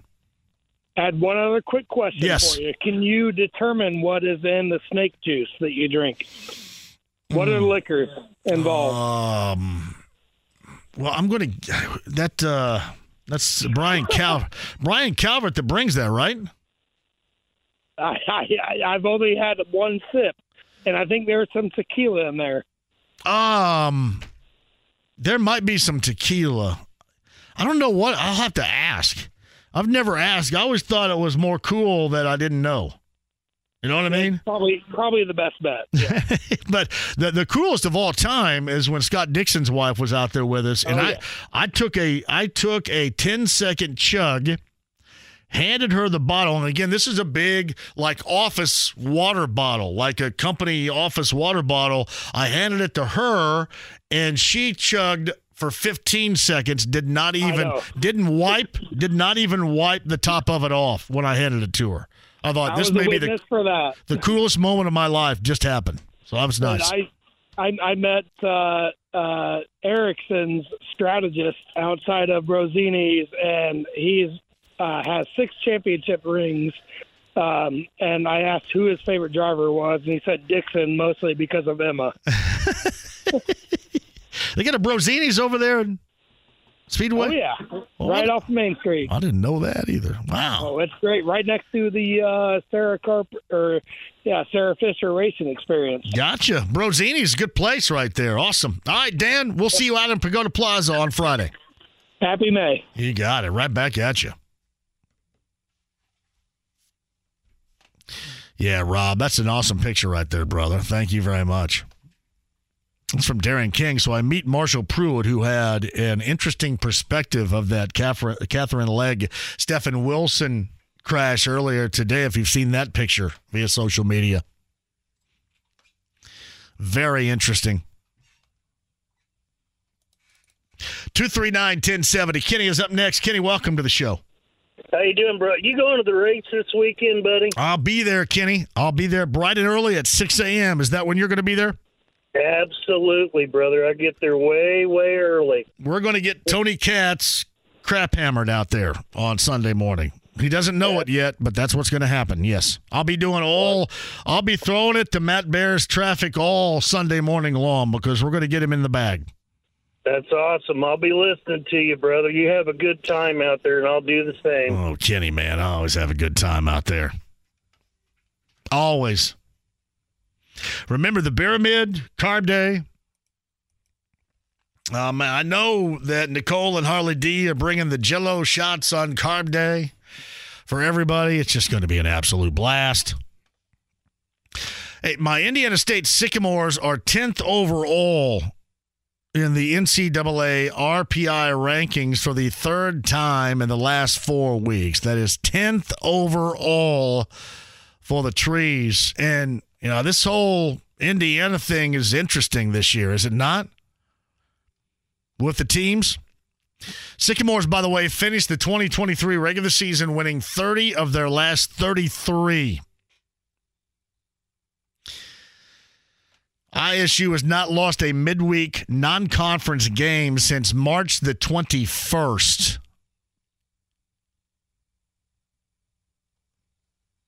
That is some good, solid baseball right there. I was going to double back to what Ari sent me because he was down at the remote with me at District Tap on Thursday talking about this, talking about the opportunity that the Indiana teams are going to have. Yeah, kind of interesting. And that opportunity that Indiana State hosts the regional over in Terre Haute. Yeah, that is some good stuff right there. Yeah, big time shout out to the Sycamores. No doubt about that. Yeah, this was Ari earlier saying every IU baseball fan, Notre Dame baseball, and Ball State fan are rooting for the Sycamores to keep winning and host so we can have an all Indiana regional potentially in Terre Haute. That would be something right there. No doubt. So you've got some good opportunities in the realm of the state of Indiana collegiate ba- uh, baseball going on right now. And especially my Sycamores of Indiana State, which is really exciting. Uh, JMV, so regarding your take on Sting Ray Robb, I had this conversation yesterday. I always liked Jack Hawksworth, a.k.a. Jack Hawk. But St- Sting Ray Robb beats that easily. That is his real name. That might be going down in history as one of the greatest of all time, right there. Sting Ray Robb. Now, Robb being his last name. Hey, JMV, so I ate a Pizza King in Greensburg yesterday. Perfect pizza and breadsticks. Shout out to Pizza King in Greensburg. LWC says the 500 is old and tiring. Well, I mean, the 500 in you all the length of time in which it's been held, that is very old. Uh, do you get tired out on it? I guess it doesn't really tire me out. Yeah, maybe some of you it does. Hey, JMV, I'm so old. Computer language I started was for Fortran. We used punch cards and had to make sure you didn't drop them. Had to keep them in order, or you would search the trash can for help to complete the program. Yeah, to go alongside with the computer labs. Hey, JMV, I was out there yesterday as well, and I thought not only the day was spectacular, but just the time, what you got to do, and then the race for the pole, the race to make the race, watching Graham Rahal emotionally deal with getting bumped 30 years after his father didn't make the field of 33. Some amazing drama yesterday. This is a good question, and I think people often ask this. JMV, is it predominantly those that live in this area that know and enjoy IndyCar, in particular the Indy 500? It is a lot of that. Those that know the names, for the most part, are from around here. There are pockets of other places that certainly, you know, enjoy IndyCar racing and open wheel racing, but yes, this is where it gets talked about the most, and this is where, yeah, coming up on Sunday, it will matter the most.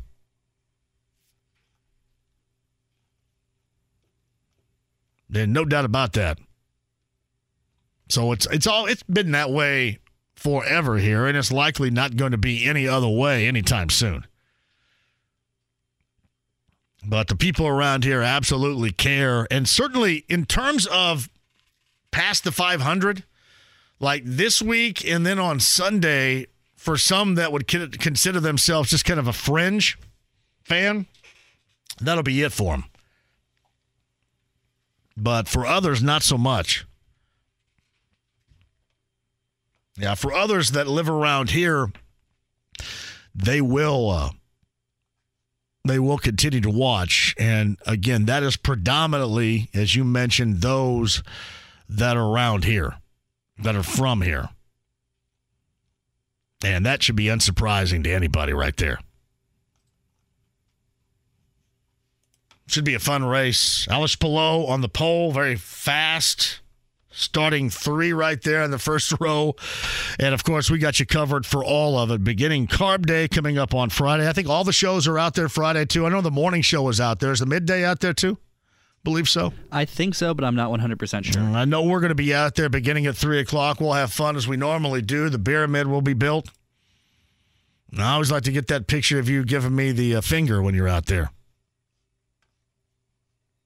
Gutshot Greg says, I've never been, not on my bucket list. How have you never been? Is it because you're incredibly boring? No, you're not boring, Gutshot. Well, my first one, I think I was seven years old. My first one, 77, seven years old. AJ Foyt win that one. Was that his fourth in 77?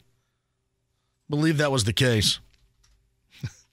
I always thought at a younger age, seeing Paul Newman out there, seeing James Garner out there, when you think about it, you know, I'm seven then, right? Or even if you want to go eight, nine, ten, you had the the biggest, arguably, movie star on the premises that loved racing and was a part of it. And you could also make the argument at that time the biggest television star because of the Rockford Files, the biggest television star that wanted to be a part of it and was on the premises. That was always pretty cool. I think 77 was my first, and then a lot in the 80s. That was always kind of a high school deal, right? You and your friends. I know if you were lived closer around here, it was easier. We always came up uh, and we sat in the infield. If we didn't have, you know, seating tickets, sometimes we had seats. So, yeah. Always came with a group, always had a great time. But that's when it started 77. I believe that was AJ Foyt's fourth. That was indeed his fourth win. Yeah, that's what I thought. Indy 500 win, his fourth, 1977. A quick one. We'll come back. Trackside Beyond the Bricks tonight, 7 and 8 o'clock. Lakers Nuggets game number four. Lakers trying to stay alive. Joined in progress at 9. Joe Bragg asked if the Indy 500 winner is from the first two rows. I've got mine from row three, I believe.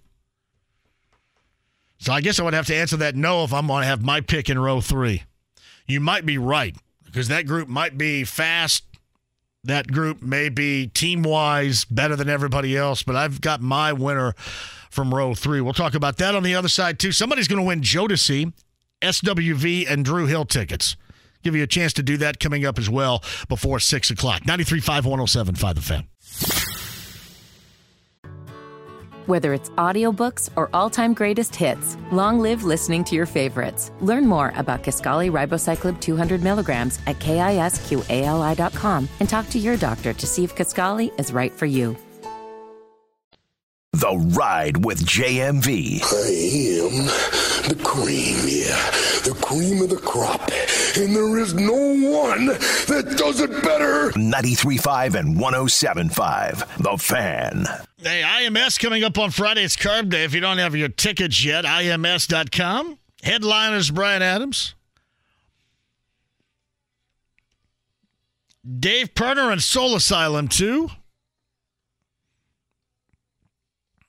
IMS.com to get your tickets today. And join us to bring me some beers. You know what's funny about it? I always end up drinking beers that I very rarely drink, and then beers that used to be consumed at a much higher level 30, 40 years ago. Like, my man brings Strohs every single time. I can't tell you the last time that I had a Strohs without being at Carb Day. and Strohs used to be very popular. Is Strohs now just manufactured in Detroit? Is that true? There's something for you, James. But now in, in the 80s, late 80s, Strohs, remember they had they had a commercial back and forth with Bud Light. Bud Light had Spuds MacKenzie, and Strohs had what was the dog's name? Strohs had Alex. It's in a Tone Loc song. Come on now. Every time anybody hears that, and Alex from Strohs, they go, "What? Alex from Strohs? What's that?" But every single carb day, there come the Strohs. By the way, that's S T O R H S, I believe. Strohs, right? Is it? Yeah, S T R O H S. Manufactured in Detroit, Michigan? Is I that believe accurate? so. Yes. I'm on target. It's from Danny. You got to come by and see me. The Paddock Carb Day before the show. I'll be yellow shirting it up. Hey, give love to the yellow shirts out there. They work hard. I mentioned at the start of the show, there was some clown. I mean, this guy must have been one of the larger douchebags out there, seriously. He was in a silver Corvette and he was in the infield clogging up that major thoroughfare. I don't know what it's called. Is it Hulman Boulevard in the infield, whatever? He was clogging it up for everybody because he felt that he was entitled enough that he needed to be in this area and they weren't going to let him go because he didn't have a pass and he was arguing with them and said he wasn't going to move. but he didn't move. He did move when the cops came over. Shout out to the silver Corvette with the douche in there. Well done. For Gigi. So my friend brought to our softball game last week. He usually brings Hamm's. I got a pretty sweet Hamm's t-shirt. Home of the sky blue water. Yeah, Takuma Sato, to answer your question, I don't have the first two rows, but Takuma Sato is where I am going.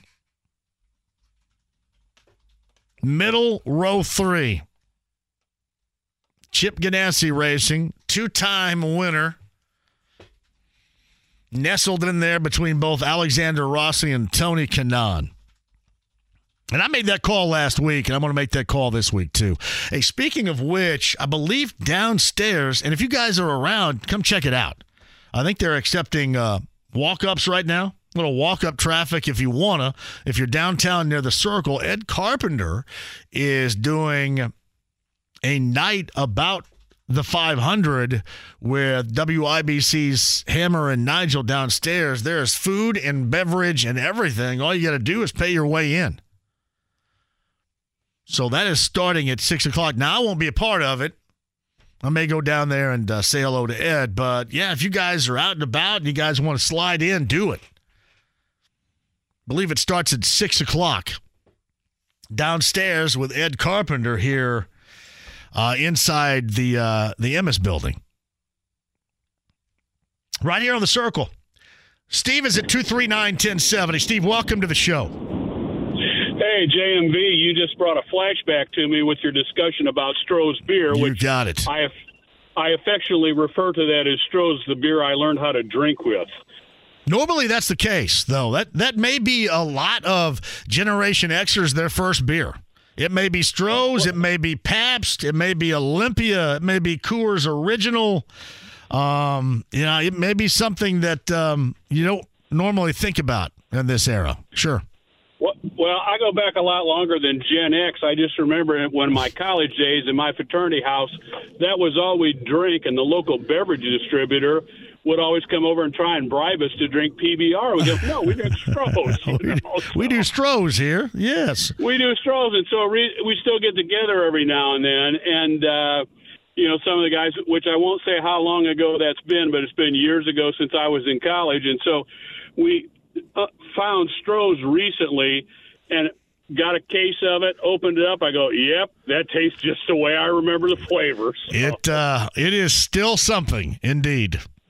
You're Gotta right, love Steve. that fire brewed flavor of Stroh's. fire brewed flavor. Thanks, Steve. I appreciate that. Alex from Stroh's. Yeah, the NFL, I kind of wonder when Indy's going to be on this list. The NFL announced the 2025 NFL draft presented by Bud Light will take place in Green Bay. Inside and around iconic Lambeau Field in Titletown.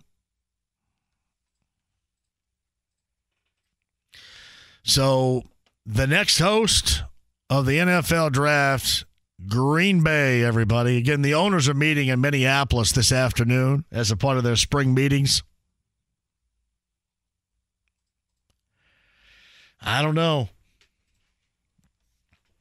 You know, those that that help put this stuff together around here, believe me to be wrong in my suggestion that this place is never going to get a Super Bowl again, or at least in my lifetime which could be tomorrow to whenever. But most would suggest, and they've actually told me this, that that my assessment of the situation is inaccurate, and they plan on going for it again, and they believe it is going to happen. I just don't think it will. There's just way too much being created. There is way too much coming in around them, especially in, in terms of Nashville with what they're going to have. I'm going to wonder if Indy ever gets a draft, but I don't know. I'd have to think one of these days that it would, but Lambeau Field coming up next year.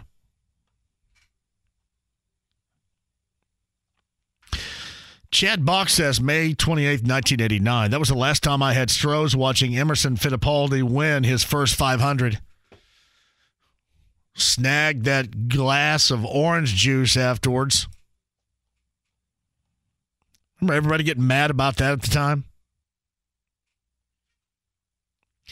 You know, it's funny. Carmelo Anthony retired today, and this is not a shot whatsoever. I thought he was already retired, but he wasn't. Carmelo Anthony retired today. And while he had an incredible NBA career, and maybe this just holds true because we care about, watch, talk about the Pacers here, the Hibbert playoff block against him is one of the few things that I remember. And in fact, it's the first thing that comes to mind when I think about Carmelo Anthony. It is the Hibbert block every time.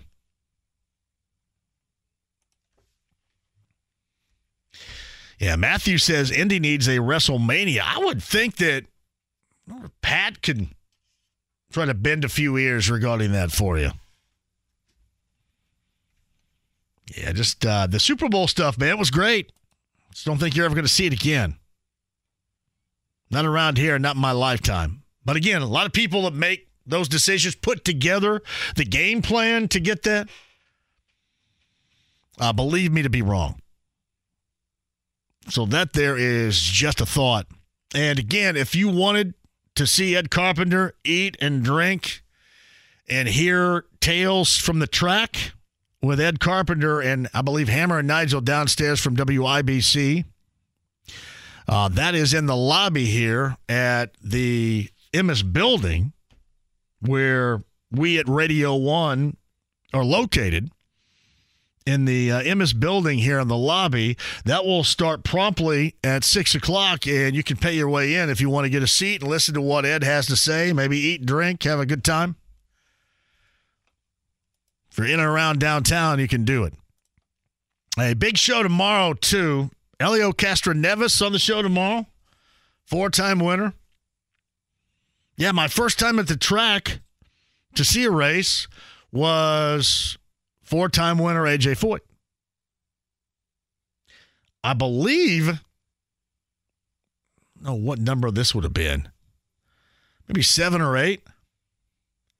When did Al Unser Sr. win his fourth in 1988? I was there too. Now, this is well before I ever did this show, and I just ended up out there because I was actually working. Drinking, working, and drinking. Then I was just drinking. Now I'm like drinking and working, or I don't know, drinking, half assedly working, whatever. That is fourth and 88? You said Al Unser? Al Sr. Uh, Al Unser. 1987. 87. I was there too. Rick Mears won in 88. Yeah, you're right. That's it. Yep. 87 for Al Unser. I was there too. So I saw that four timer. I saw my first one in 77 as a four timer. We've got a four timer on the show coming up tomorrow with Helio Castroneves. Greg Rakestraw on the show tomorrow as well. Quick break and we'll come back. Somebody's going to win some Jodeci and SWV tickets.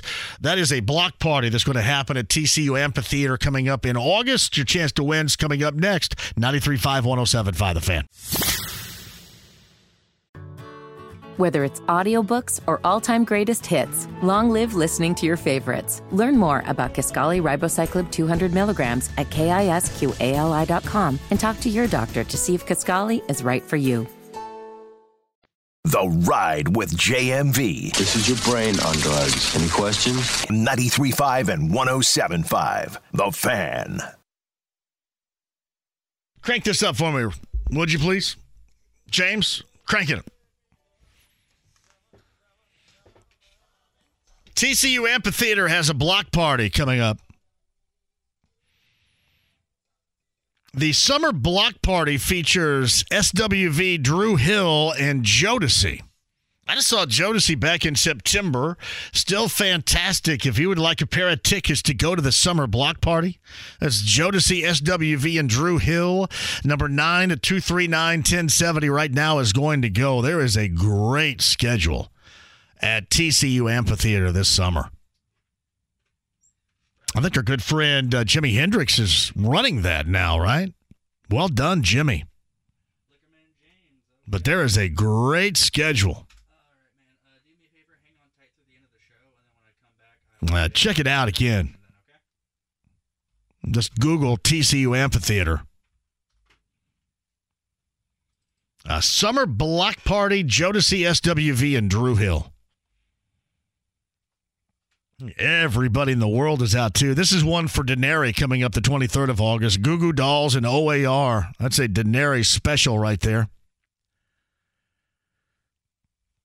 We got more tickets to give away later on this week for you. You know, I mentioned this. I think I said, and I know I don't think, I know I said next year for Green Bay, and I conveniently easily had forgotten that next year's NFL draft is going to be held in the crappy state of Michigan.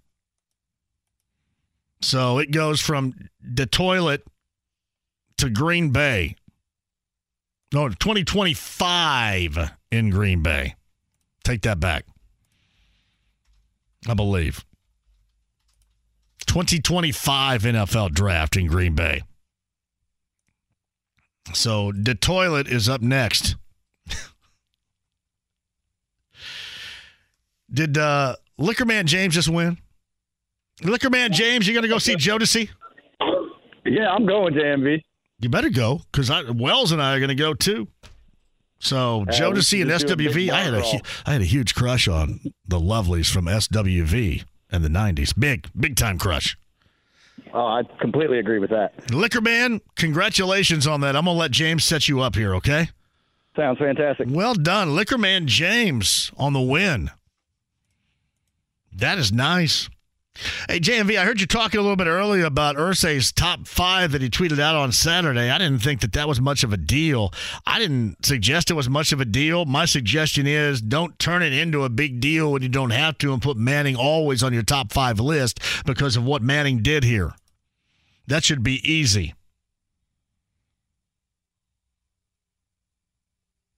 Like, I don't work any longer, and I love where I work right now with Radio One.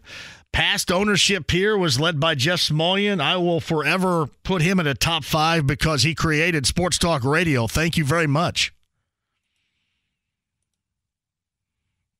Nah, just help those. I would say the same thing if you're going to have an argument regarding Marvin Harrison. I think the same type of ar- argument could be had. Uh, who's the you top five wide receiver of all time? I would expect Jim Irsay to say Marvin. But in this case, the whole Manning thing, and that's why I was hesitant about sending anything on Saturday in response to it because I know people would get all bunched up because of it. Well, he has the right to say what he wants and he's just being honest, and that's okay. Be honest.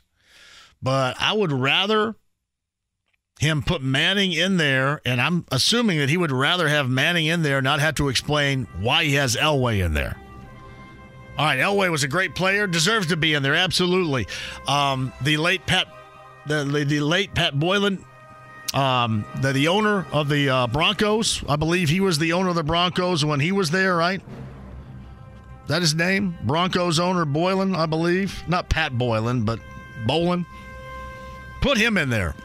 I just think if you're Irsay and you go with what was created on the shoulders of Manning, he's always going to be and better be in your top five. Otherwise, it is just going to be tough to explain. And you don't have to make that explanation regarding why Elway did not want to go to the Colts organization. You just don't want to have it. So, yes, I didn't want to make anything major out of it. But that's always who should be in your top five. James, thank you very much. Appreciate you Back tomorrow with Rakestraw and four-time champion Helio Castroneves. Lakers Nuggets game four in progress at nine. Trackside beyond the bricks before that. Have a great night. Lounge YouTube Live. Thank you very much. 93.5, 107.5 The Fan.